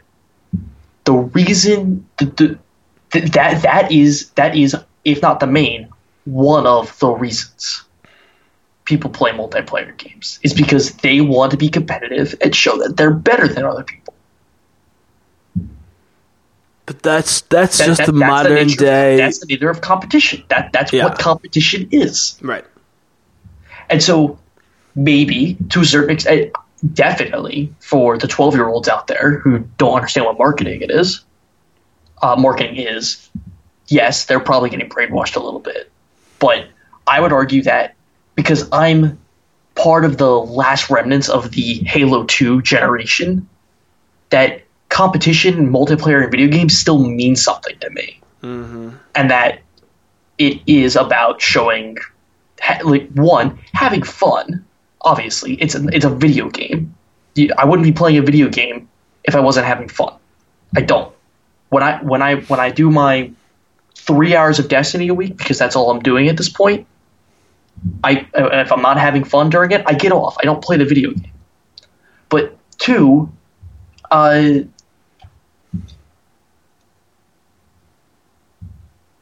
the I, I'm I, I'm playing it because I, I in the spirit of competition. I want to show how so other people on the internet how big my dick is, for lack of a better phrase. I know that sounds weird, but like you get what I'm saying. That's a sports, and this is right. your baseball. That's that's the whole thing. Right. Yeah. Right. And I guarantee you, other like plenty of other people feel that way. Um, and I, yeah, obviously, clearly, because League of Legends is a multi-billion-dollar enterprise on a, based on a free game, so clearly people feel that exactly. way. And by the way, I just want to point out, League of Legends is actually a pretty complicated game to master. Oh, it's a very, it's a very complicated. It's a very easy to learn, extremely hard to master.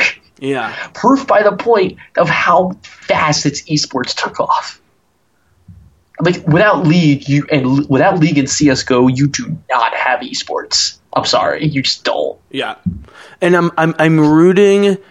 I'm not rooting for League of Legends, and I'm not rooting for uh, for Overwatch to either succeed or fail. But I think that League of Legends deserves to succeed more than Overwatch because it's free to play and because it's been a ground up, grassroots, you know, competition uh, development, as opposed to Overwatch, which Blizzard is promoting from the corporate level, which, by the way, Blizzard's owned by Activision, and mm-hmm. from everything I've heard they're from people company. who specifically they're, they're, they're, they're. work for Blizzard, like Jesse Cox and Total Biscuit, who do shoutcasting and stuff for those companies, say that the Overwatch push came from the higher, higher, higher, higher ups, and not the people who actually develop the Overwatch game and characters and world and stuff like that. The same way that the develop the people who you know uh, develop the artistic side of the Battlefront game were not the ones in charge of the loot box decisions and so forth. That came from E A.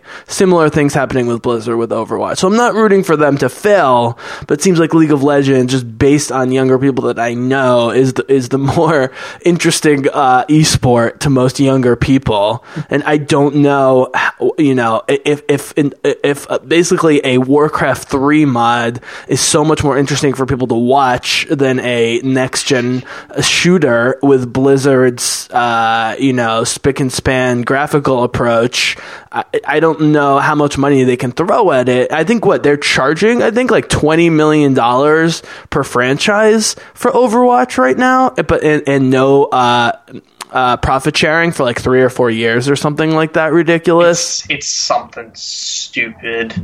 It's dumb. All, all, all the franchises have that money to throw. Yeah. Like it's, that's not an issue, but like... Yeah, and, and, and look, so none of us are rooting for this stuff to fail, but it, it, it seems like maybe the corporate side is learning the wrong the wrong lessons. The story you told about the Mass Effect, you know, special edition boxes with no game in it. The, the fact that half of that. the Assassin's Creed games are unfinished. You know, I mean, like, you have entire franchises that are unfinished. Origins wasn't that bad from what I hear, but I haven't played it. Yeah, but Assassin's Creed Origin, uh, not Origins, what was it called? Um, Unity. Uh, disaster. Listen, listen, Unity was a da- we don't we don't we don't need to look at what is already a disaster and call it a disaster. That's like that's like that's like walking by a homeless guy and saying, sure, hey, look, that's a homeless guy. But it's a shame because then, you know, I've heard that Watch Dogs two is really good, but no one's played it because Watch Dogs one was so overhyped and people felt so ripped off and cheated by that game. Well, Watch Dogs two is okay. Yeah. Um, Watch Dogs two tries too hard to be G T A. Well, I've heard the biggest criticism is that they should have made the entire game uh, non-lethal, like by not by choice, like. Like you, you know, like they, they, it's they seem to be giving you a choice to do a non-lethal option. You can beat it non-lethally, but it's easier to beat it with sniper rifles and machine guns. Would have been way more interesting uh, to do it just as a hacker, is what, what, what I've heard. Feels it feels like they tried to make it too hard to be G T A, right? But again, G T A makes almost all of their money online. They're making, what, twenty million dollars a month online or something Rock, like that? Rockstar, Rockstar's incredible. Like, well, they may be incredible. They, but don't, of the, do, they don't need to do anything ever, but they continue yes, to but make Ethan, great video games. Yes, but they're making twenty million dollars a month online, and the vast majority of that money is coming from the upper one percent of the world's wealthy population. It's become the rich man's virtual playgrounds. Things, I mean, you can buy your way so, through that game with so, a ridiculous amount, ridiculous amounts of money. I got no problem with people who like to ruin their gaming experiences with their money. What I do have a problem with is when it when it becomes a problem, when it A, affects your experience. So uh, one person buying something that will then be able to directly counter you and say, hey, I my gun has fifty-one damage and yours only has fifty.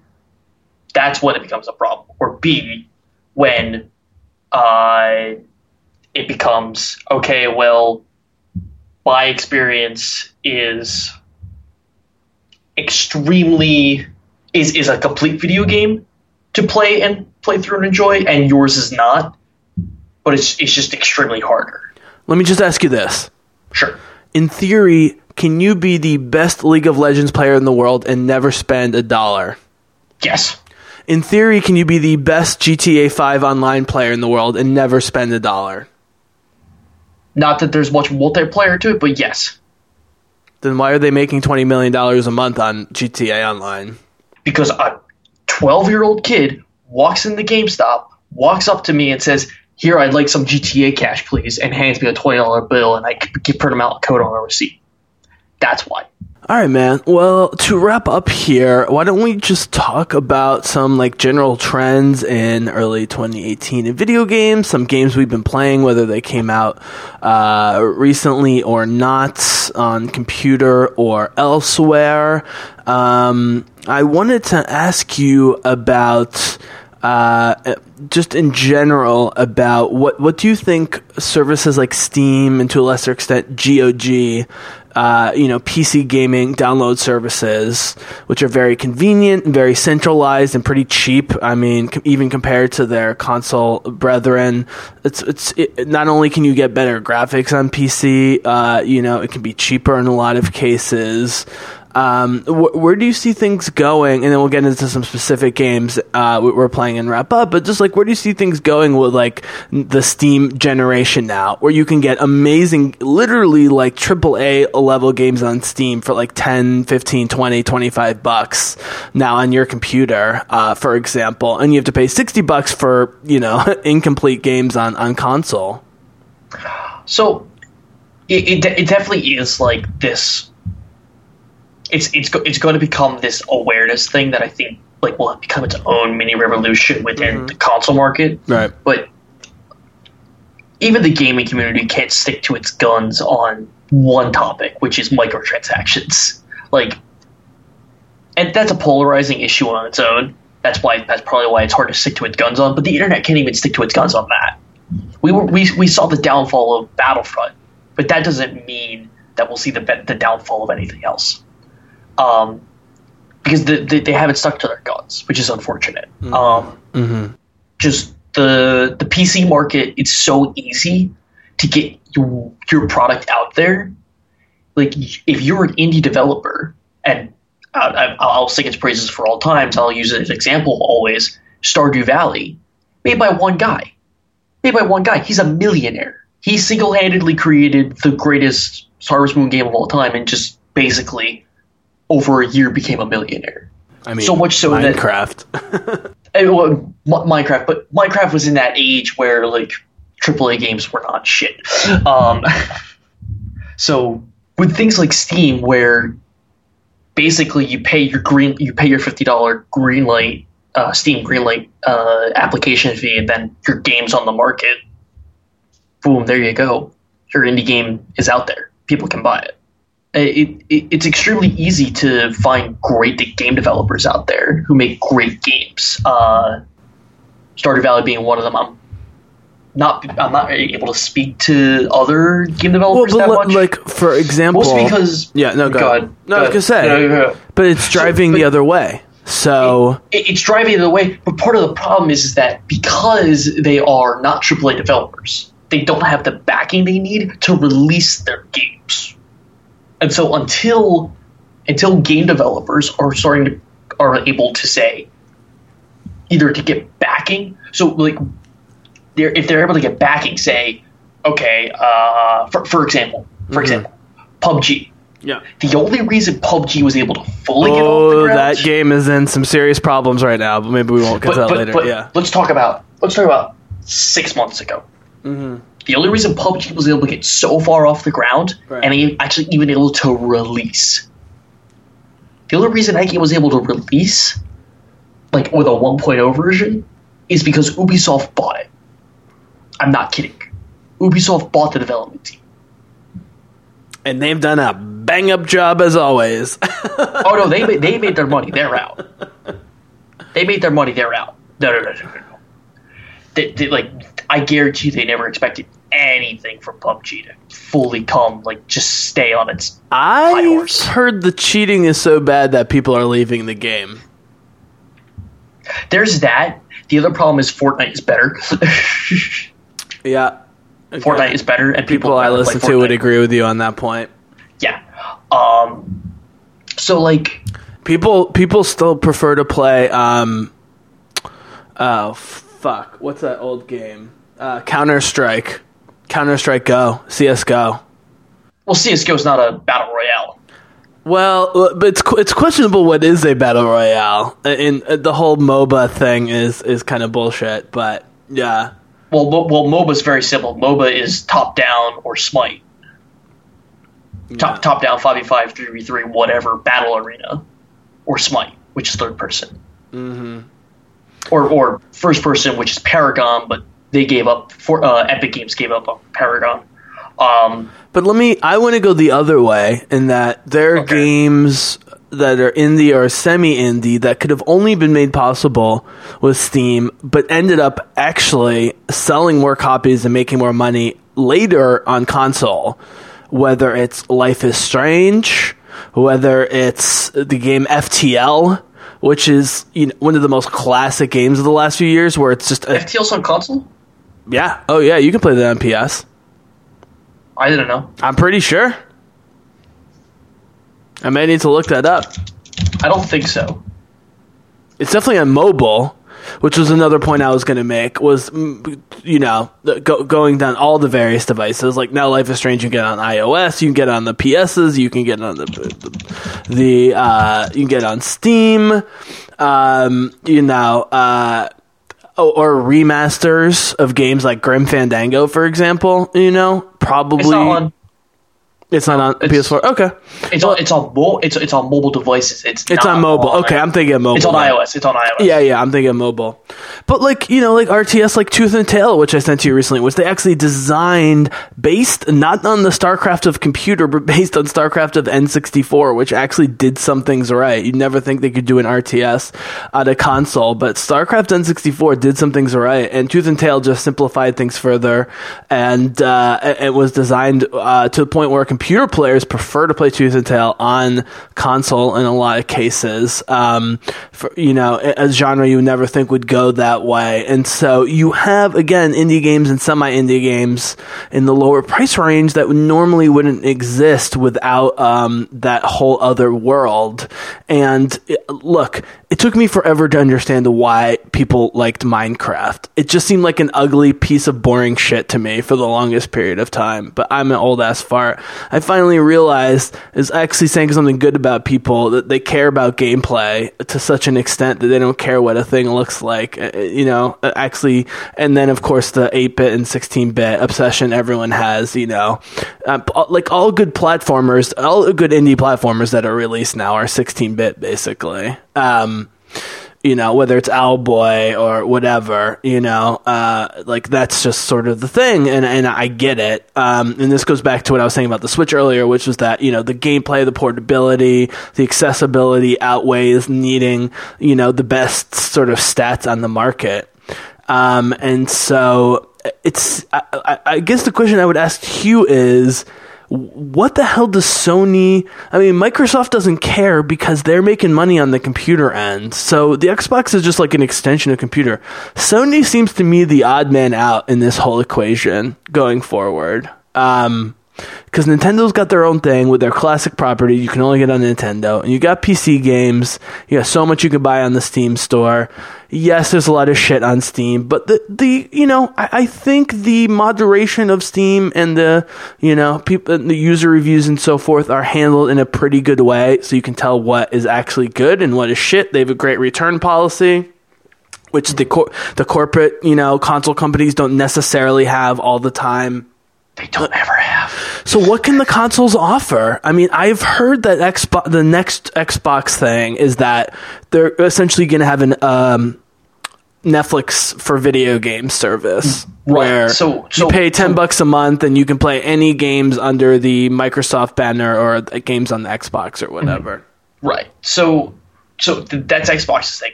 So, so what? What you're basically? Let me just address a couple of things yeah. that you were talking about. So. Yeah. The first, the first thing is when you were saying that Sony's the odd man out. Sony's not necessarily the odd man out, as that Sony is the king on the hill.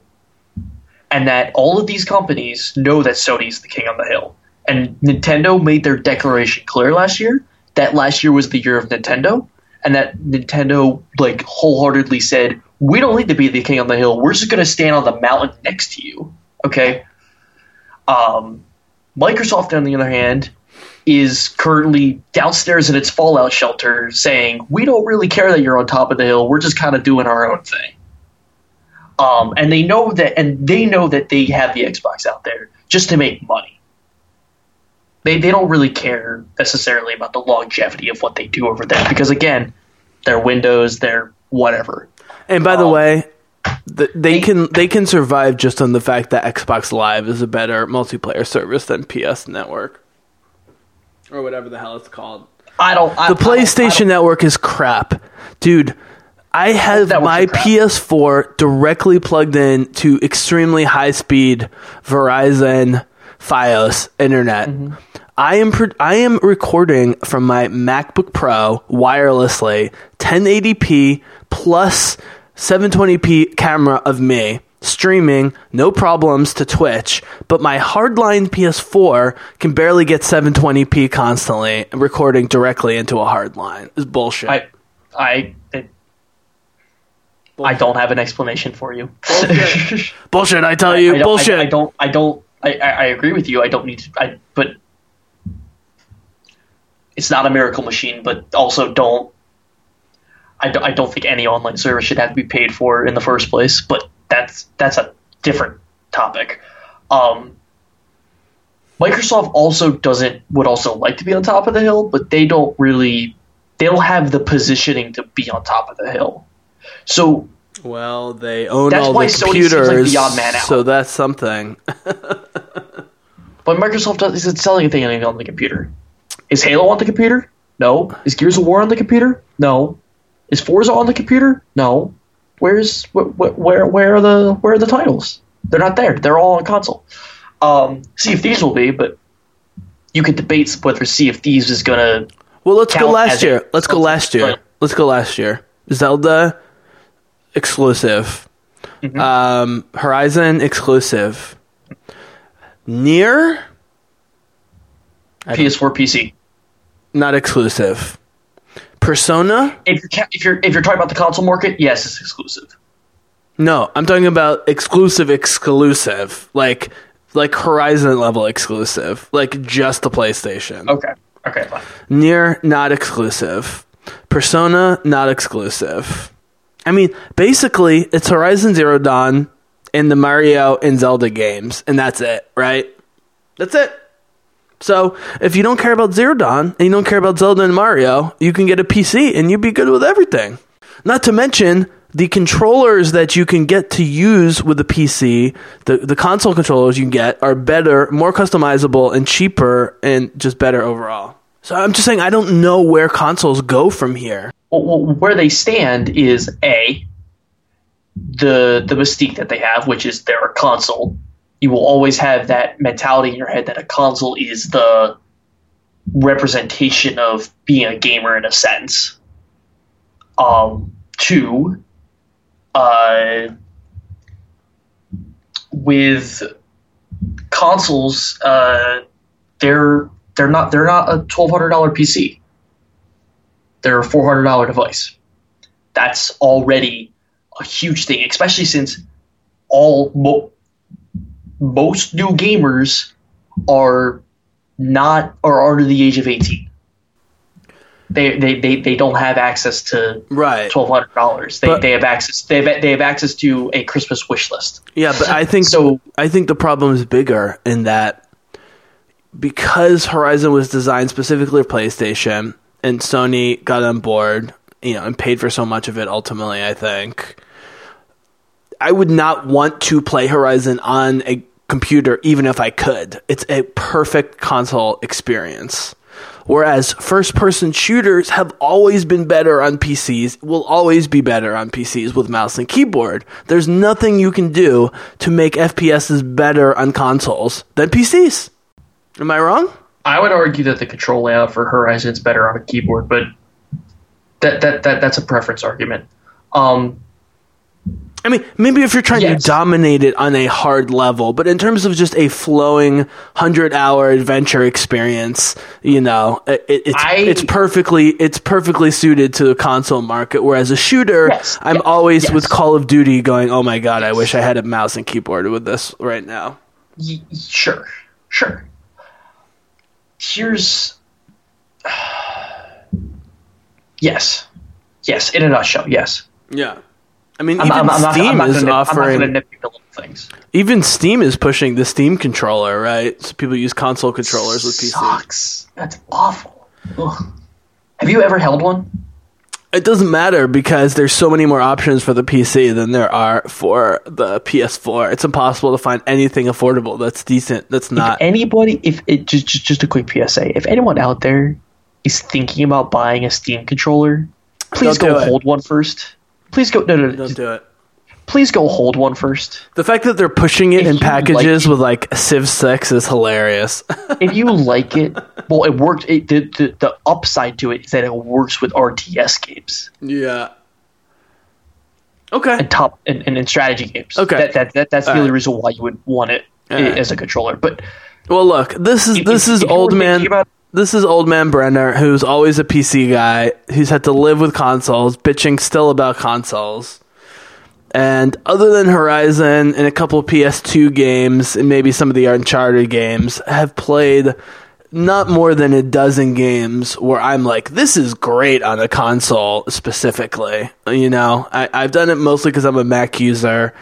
Um, it's almost the reverse of you and most people. Most people have like a high-level gaming P C and then their Switch.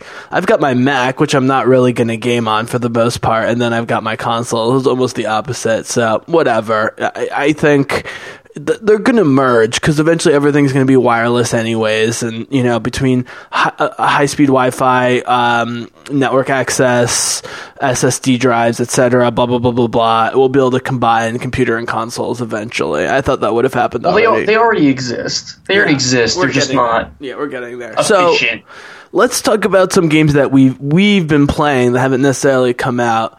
Um, I would love to ask you about Civilization six, because p- tons of people are still streaming Civ six online, and it's unbelievable how little aesthetically Civilization has changed over the years, other than some polish here or there. Um, but I have seen some of the, the most recent Civ, uh, Civilization six played. I know the music and the culture is like a big aspect of it, how much time they spent with it and so forth. It's just sort of pretty, and you can build a big civilization. You don't, you know, it's almost like a relaxing game, even though it's sort of complicated. Um, you are, you are a Civ six person, right? And you've been streaming mm-hmm. it. Just talk, talk a little bit about that game and wh- why you think it's, it's, uh, stood the test of time. It stood the test of time because it is the best classical Civilization-style uh, R T S out there, hands down. You you get Age of Empires kind of died out, and Europa is the extremely difficult big brother to Civ. So it it doesn't appeal to... Yeah, those are on opposite ends of the strategy spectrum. Yeah. Like, so, like, you, you Civ is the, like the remaining contender. Like, it's it's it's almost a dead genre in a sense. Like, it it, it it's it's your back alley genre of gaming, because while while people have heard of it, almost nobody plays it in in the sense that when you're looking at the vast market. I would say. Uh, I'd say like five percent of the gaming market. I don't probably. know, man. I streamers that I follow, when they're bored and they have to stream something, they'll stream Civ, stream Civ and still get one to two thousand huh? live viewers each minute. Just because you're like watching something doesn't mean you play it. Well, I, I play Civ five, not Civ six, just because I'm familiar with Civ five, and I keep getting more expansions to it and stuff for super cheap. But I, I love sure. playing it. I've watched Civ six. I probably won't get Civ six because I play Civ five, and now I'm playing Stellaris, which is the space version. Right. But yeah, which I have, by the way. So we, we, we could we could do a playthrough at some point. But okay, so here is why I love space-based versions of the four X genre. Maybe we should just quickly describe what the four X genre is, in case people don't know. So this is the, you know, civilization model. It can be in space, it can be on Earth, it can be on other planets. Uh, let's see if I get these all right. Expansion, exploration, uh, exploitation, and extermination, I believe, are the four. Basically creating an empire from a tiny little civilization to, you know, spanning the world or spanning the galaxy, and fighting wars, colonizing planets or new lands, and, you know, building your civilization, and basically going from very simple to very complex. You've got technology trees. You usually develop new technologies and new cultures and religions and so forth over time. On paper, it's very daunting. I think Civilization makes it manageable, and that's part of why it's remained so relevant and so appealing to people. Now, Europa Universalis is a game that, even for me, has always been too complicated. But those those guys are making more accessible games now, including a Mars one, which hasn't come out yet, which is coming out soon, which I won't talk about here. Um, wait till that comes out. But it did come out with Stellaris two years ago, and they just released a two point oh with a bunch of expansions. The reason I like the space ones is because with, with space four X strategy games, it's not, you don't need to control the most space or the biggest military or the biggest economy necessarily. It's about strategically controlling space lanes. It's almost like seafaring vessels, like with pirates or naval vessels and stuff. It's like controlling, you know, certain jump points, certain solar systems, um, being efficient, you know, being kind of tactical and strategic about where you are. It's not just about this ever-growing blob. Um, and what, what I'm really impressed about with Stellaris, by the way, man, I'd be interested in your feedback on this, because a lot of streamers I follow are, are have been covering the, the new release of the two point oh, is that y- you don't need a giant empire of people or ships at any one point to be dominant. You just need to be making smart moves uh, constantly and controlling the right shipping lanes and uh, spacing lanes and so forth. And on top of that, has a great notification system where anytime a- any new major event happens, there's a little icon that comes out the top and it won't go away until you click it. It doesn't really distract, and you can leave it there to remind you, which for someone like me, like with my email, I'm constantly like starring and labeling emails. Like I need those reminders. Like I can't just be told something once and go away. I'm going to remember it. As a great notification system, it really streamlines things. Like for example, if you build a star base, it comes with some built-in defenses. You know, you can upgrade it and stuff like that. Mm-hmm. Um, they, I don't know. They seem to be learning some lessons about how to do a complicated strategy for X game without going over the top. Uh, have you spent much time with Stellaris yet? Are you familiar with this genre in general? So I, I watched some videos on Stellaris. That's how I was turned on to it uh, before the two point oh. Uh, it was a quick video series with a YouTuber that I like. It was like a funny riff-raff Who? Like, adventure. Uh, his name is My Name is Bife. Can you send it to me? Yeah. Awesome. Uh... And he does. Uh, it was it was really funny. They basically took a bunch of people and they put them in the same room of all oh. different uh, yeah, I heard about this. Uh, yeah. Gamer types. Yeah, and it was like a miniature story in a mm-hmm. sense. Uh, Another European company, by the way. Uh, it's amazing. These little European companies doing amazing work. Yeah. Uh. Anyway. Um, but you turned so, me on to this game. I, I remember you told me. Mm-hmm. You were like, if you're looking for a Space Force X game, like this is the one to go to. Now that I got a new computer by necessity, I'm somehow able to run it. It runs on most decent computer systems at this point. Um, so, hello, you there? You cut out, yeah. Cut out for a second. Um, but what I do like is, so Civ is a classic turn-based structure. I see the link, thanks. Yep. Um, Civ is a classic turn-based structure, right? Right. Do your stuff, end turn, enemy, go, end turn, your turn. It's like a chess match. Then you've got StarCraft, which is just purely in real time. And at least in competitive StarCraft, you can't really stop it. It just keeps going. This is way more interesting to me because you can pause any time, do as much stuff as you want, but then you can let it run at any speed for any length of time. And that allows everything from research to economic development to combat to happen in real time, where the enemy and you are making decisions simultaneously as long as you're running the clock. And you can stop the clock and move stuff, but they're also going to move stuff. And as soon as you hit the clock back on again, hit the play button, uh, it's pretty fun. Um, I have to say, uh, it's it's a nice blend of the real time and those turn-based strategy genres to me. Mm-hmm. From what I saw, from what I watched, I haven't actually played the game yet. Um, but from what I watched, it definitely felt a lot smoother than uh, something like StarCraft. I enjoy, I like, I, I actually really like Warcraft rather than StarCraft, even though they're the exact same game, just one's in space and one's not. Um, but like, oh, dude, Warcraft four is what we all want. We all want Warcraft four. Warcraft and StarCraft, while they are clearly a different skill type because it relies on you being able to react fast enough uh, in a real-time setting, and Civ is a very slow, relaxing game in a sense because it's like, take your time, but at the same time you're like, one more turn, one more turn, one more turn, one more turn. Totally. Um, Stellaris is that feeling of like, You're both you're both have the time to react and think, but also the game keeps going because that it like you're not in control of when you press the save and quit button. It's you are it's real time, and the clock's gonna keep ticking until the game's done. Well, and what, what's really fun for me is that I don't know what it is, and this will this will be a good way to wrap up. Is that even in my grand strategy games, I love plot and narrative. I don't know what it is, but I physically perform better in all genres when I'm fighting for a particular goal that is more than just beating the other person. So, like, mm-hmm.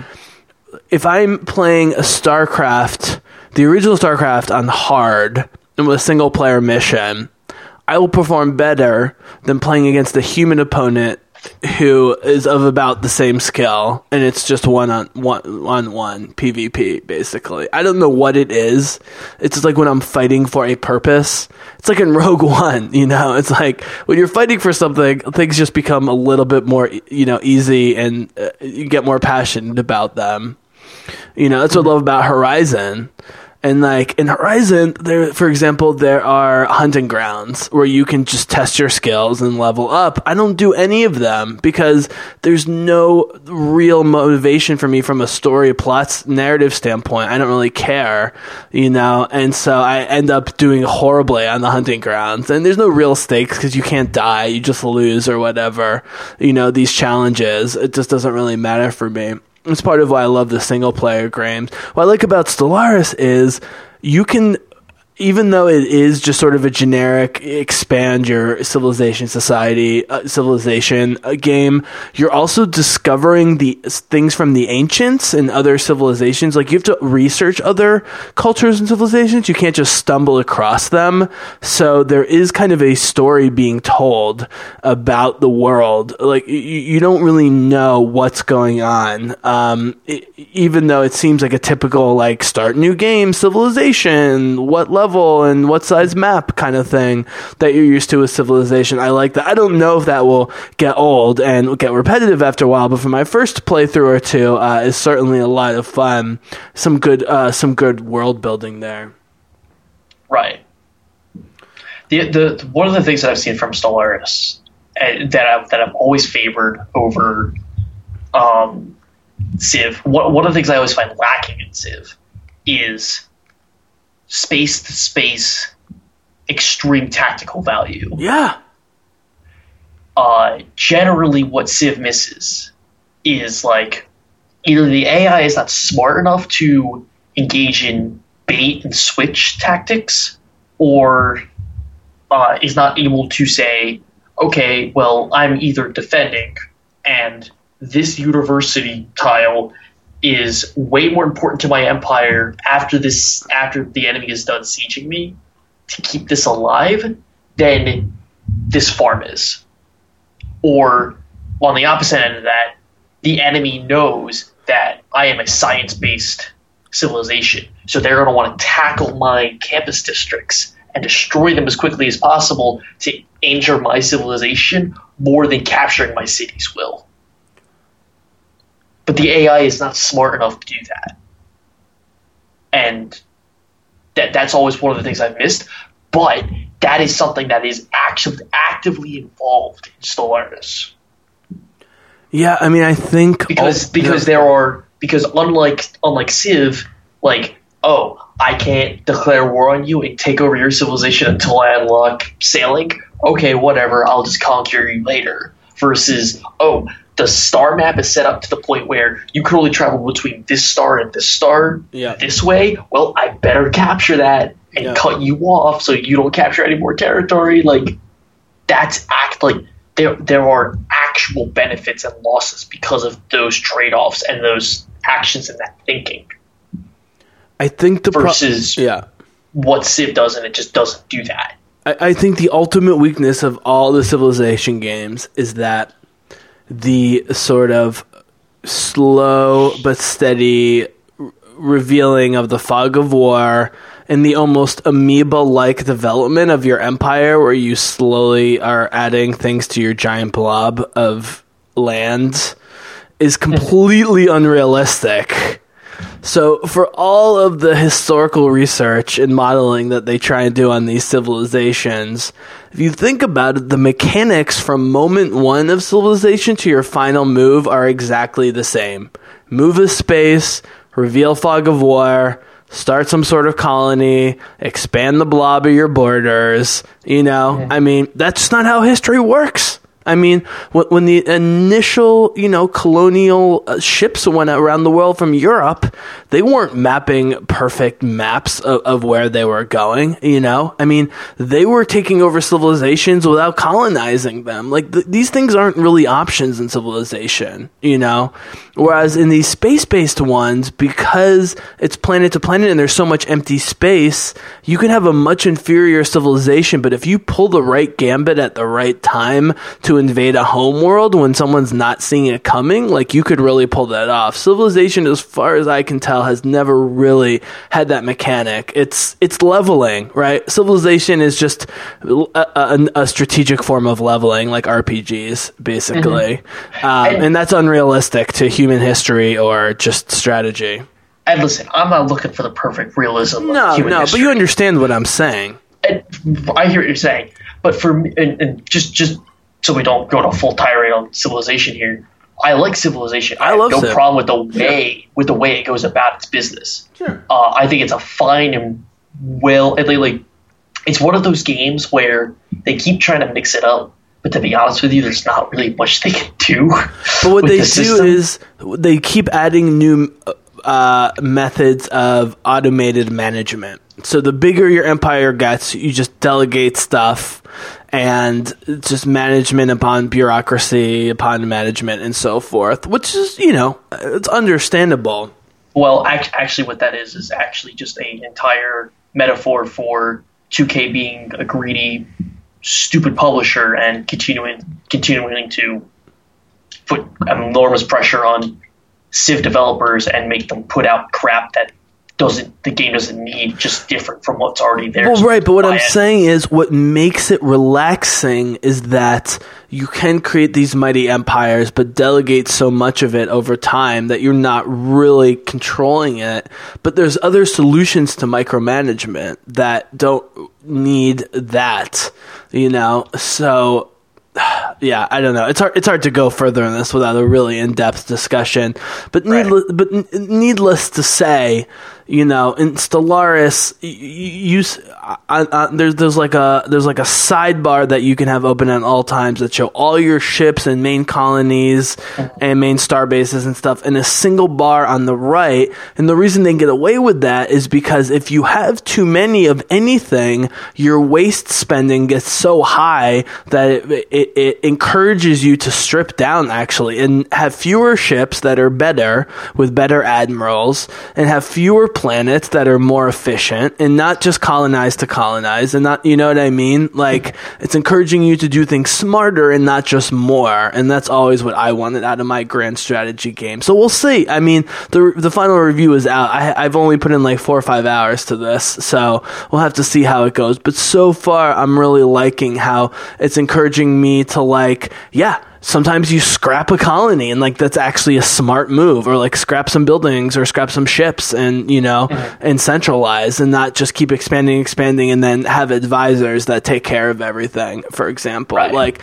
I like the idea of pausing and doing a whole bunch of stuff, but then letting it run for three years in real time and seeing what happens. That's really exciting for me, especially because the interface is so beautiful and how you can zoom into ships and bases and stuff and just kind of watch stuff happen. So, well, I'll be interested to see what you think about that. Um, so to close, any other indie or just non-traditional games you've been playing the last uh, couple weeks, month or two that you wanted to share?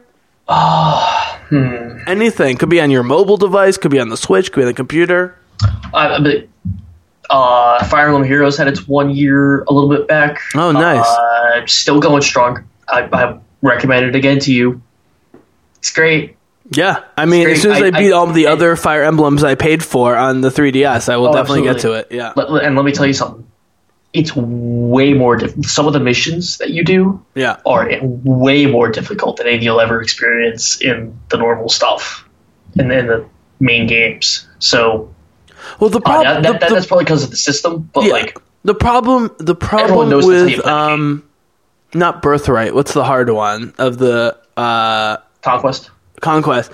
The problem with Conquest is it's a difficult game. The third to last mission is really hard, but pretty beatable. Second to last mission is really, really hard, and I had to play it five or six times. It's just got it on like my last arrow shot or something. And the final mission is so unfair that I just can't summon. This is what happened with me with Radiant Historia, which, by the way, is still my favorite J R P G on the, the various D Ss. They just released the uh, Perfect Chronology version of Radiant Historia. Uh, there's a free demo, by the way, people. You can play like the first ten percent of the game for free. It's completely like the original. It looks beautiful. Uh, Radiant Historia. Um, check it out on the three D S. They remastered it and stuff. Definitely worth your investment. It has some Chrono Trigger time travel mechanics, some great story uh, storytelling. It is a little, it's definitely in the anime form, but it's it's it's stylized and minimalist and unique. Uh, I love that game. I've played through it twice. I don't know if I've ever beat the final, final, final bad guy in that game, even though I've played through it numerous times, because it's just so hard, you know? It's not the level of difficulty of these final bosses. It's the step up of difficulty between the second to last boss and the final boss. Mm-hmm. Um, but, yeah, I don't know. That, that might just might be me. Um, what else yeah. you playing? Uh, I didn't play it, but I saw its release. And no, I'm saying what else? What, what else have you been playing? You been playing anything on the three D S or the two D S or whatever? No, no, I've I haven't been doing anything else, so that's why I wanted to bring it up real fast. Oh yeah. Uh, I haven't played it, but I saw its release and was happy that people were able to enjoy it. Secret of Mana, the Secret of Mana remastered. Oh yeah, yeah, yeah. Uh, glad people are having nostalgia for a game that was remastered pretty well, so that was cool. Um, other than that, it, it's been dull because I haven't been able to get stuff, but uh, I'm glad to be able to announce it that I will be streaming. I got Bayonetta, and I'll yeah. be able to stream Bayonetta, uh, and that will be going up on YouTube immediately after the live streams, so that's cool. Okay, uh, so this is the perfect way to end, and you can promote your site at the same time. Mm-hmm. What is Bayonetta? What can people be looking forward to, and where can they find it? So Bayonetta is a one of Platinum uh, Games' great uh, titles. It's a it's a Nintendo exclusive, but it's uh, made by Platinum Games. Platinum Games makes Nier Automata, so if you are a fan of really well-designed games uh, and good games, Bayonetta is there for you. It's kind it's in between a hack and slash and not a hack and slash. It's hard to describe. You'd have to just check it out if you're interested. It's like Dynasty Warriors? No. Well, Dynasty Warriors is uh, not... I wouldn't call it a hack and slash. I'd call it an arcade fighter, in a sense. People that's hate weird, the that's new a weird one. Genre. That's a weird genre. Uh, I don't mind the genre. I don't like it either. Um, anyway, so you can, you'll be able to check that out uh, on twitch dot t v forward slash elfedorable, E-L underscore F E D O R A B L E, and then that'll go up on YouTube sometime later. I need to f- finish working with the YouTube setup system because I did something weird when I was making the YouTube page, and I don't have an official link for it yet, so I will put that out there sometime soon so people can uh, get to that. But uh, definitely come check out the stream. That's where the better part of the reactions interaction will be happening. Uh, talking about video games, talking about the game itself, et cetera, et cetera, et cetera. But it's way more fun to chill out a stream than to watch a YouTube video later. So hope to see you guys there. Oh, hell yeah. And I uh, auto-hosting your stuff, so my people will definitely see it, and I'll post it when you post it. And uh, yeah, people love Bayonetta, so it should be pretty dope. Um, excited to see that. And yeah, man, I mean, it's uh, it's a, definitely an interesting time, interesting time for video games. I think the one thing you and I have not talked about at all, just because we don't have experience, is the V R thing. Because it seems like the V R thing is going to blow up at some point, but it's still a ways away. The... See, you and I have different stances on V R. I think V R is dead. uh, not at all. Here's here's my thing about V R. V R is a great idea in a market that is not willing to develop for it. And I think I think A R is gonna really be the cool kicker and take over.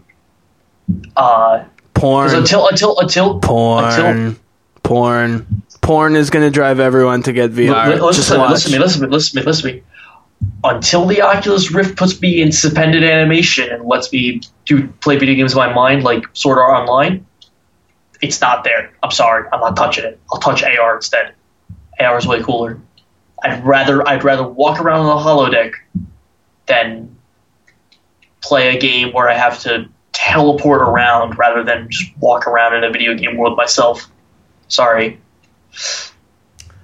I'm not saying I That's personally disagree with you. I'm just telling you, sales have been pretty good with V R, and because of porn and because of movies, uh, just because of consumer uses basically of it, I, I think that will ultimately drive interest in sales in the units. Um, and maybe some of the games have succeeded more than others Uh, in the early releases of this V R generation, but I do know that companies are putting more money in V R and away from four K and so forth, um, because it's unclear what four K really gives us, and V R has tangible benefits if executed well.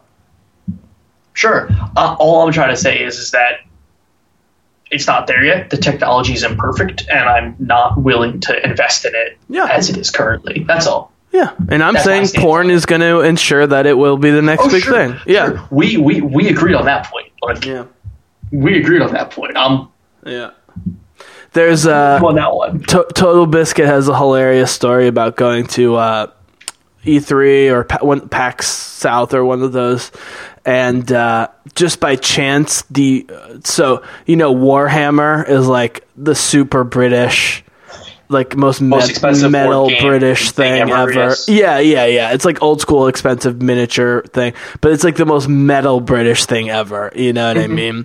Uh, and so T B, of course, loves it. Uh, but they happened to end up next to the V R, one of the V R stations at, at a recent convention where they were showing porn openly oh. uh, in a V R experience. And like no one was coming to Warhammer, which is usually like the trendy spot for nerds, and everyone, men and the women, experiencing the porn V R experience, and how uncomfortable and terrible but hilarious it was at the same time. I'm not that saying I awesome. approve of this. I'm just saying it's definitely no, no, that, that sounds hilarious. Yeah.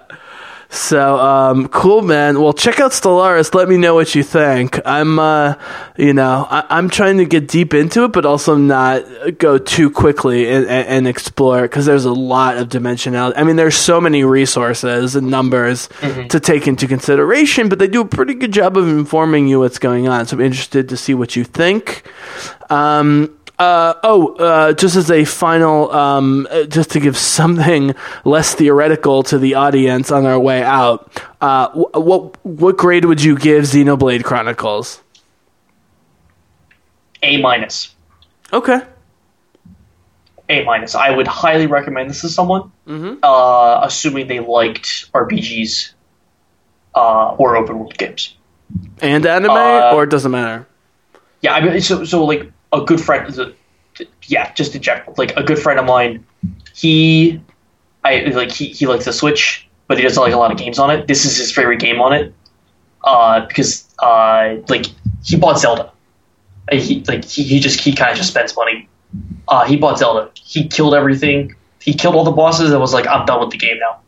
Mm-hmm. Spent eleven hours on the game, at for a two hundred hour game. They gave it away to another friend. So like.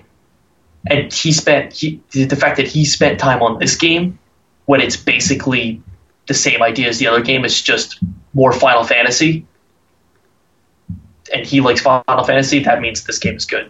So yeah, Final Fantasy is the most overrated property of all time. I mean, it, it's unbel- It's Final Fantasy is so overrated as to be not overrated, if that makes sense. If I said anything about if I said anything bad about Final Fantasy seven Online, I would be crucified there and then.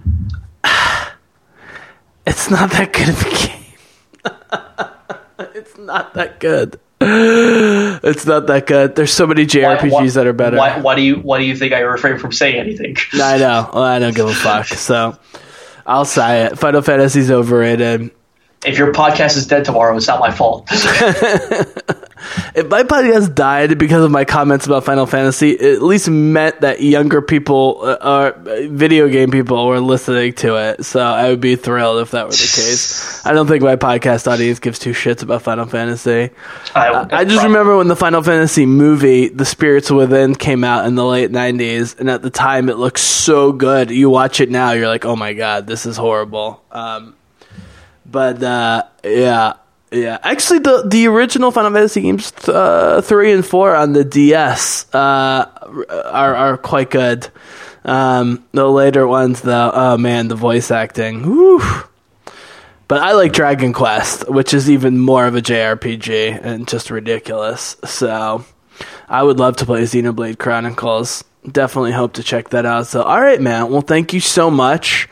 Uh, look forward to more updates. Uh, one thing we didn't talk about was Sea of Thieves. I guess we'll have to save that for another time. What's the status with that? Is that coming out as a real game That's anytime soon? March twentieth. There's so many March games coming out. Far Cry's coming yeah. out. Sea, sea of Thieves yeah. is coming out. Um, yeah. I, I I think you're going to have to pick up Sea of Thieves because I really want to play that. And I know my friends are going to pick it up. So Well, but will you play me on P S four is the question. You can't. Oh, it's only it's, it's computer? Xbox. It's Xbox P C. Uh, it's Xbox. It's Rare. It's owned by Rare and Rare. Well, I don't have Xbox. a P C or an Xbox, so I'm not well, really that, sure what that, to do about that. So I'll give you my Xbox because I'm not doing. I'm not using anything with it. And it's crossplay. Oh, it is crossplay. It is crossplay. Yes. See, this is what Microsoft can do also with Xbox and P C. So exactly. I, I give them credit for that. So awesome, brother. Well, thank you, Ethan. Um, yep. ag- again, uh, just tell us your your Twitch channel, uh, and we'll we'll let you go. Yep, twitch.tv slash lfedorable, E-L underscore F E D O R A B L E. Awesome. Uh, thanks for having me, Jesse. Thanks for being on. And when did you say you were going to start your Bayonetta stream? Uh, I hope to start it tomorrow. This would be Sunday the twenty-sixth. So this would be uh, yesterday, not, probably, when you're listening to this. Yeah. Yeah. Okay. Uh, I may not get around to it. Okay. Uh, but definitely sometime this week. Awesome. Uh, definitely before March starts. Well, if you if you're down, once you get in, get comfortable. I'd love to uh, Skype in once you're you're into the game, and we can chat about it a little mm-hmm. bit. Sure. Cool. All right. Well, thank you. Uh, thank you, Bizzlecast listeners. It was great to talk about some not movies and not serious topics for a while. Um, thanks everyone for joining us. Thank you to Ethan, and the Bizzlecast is out.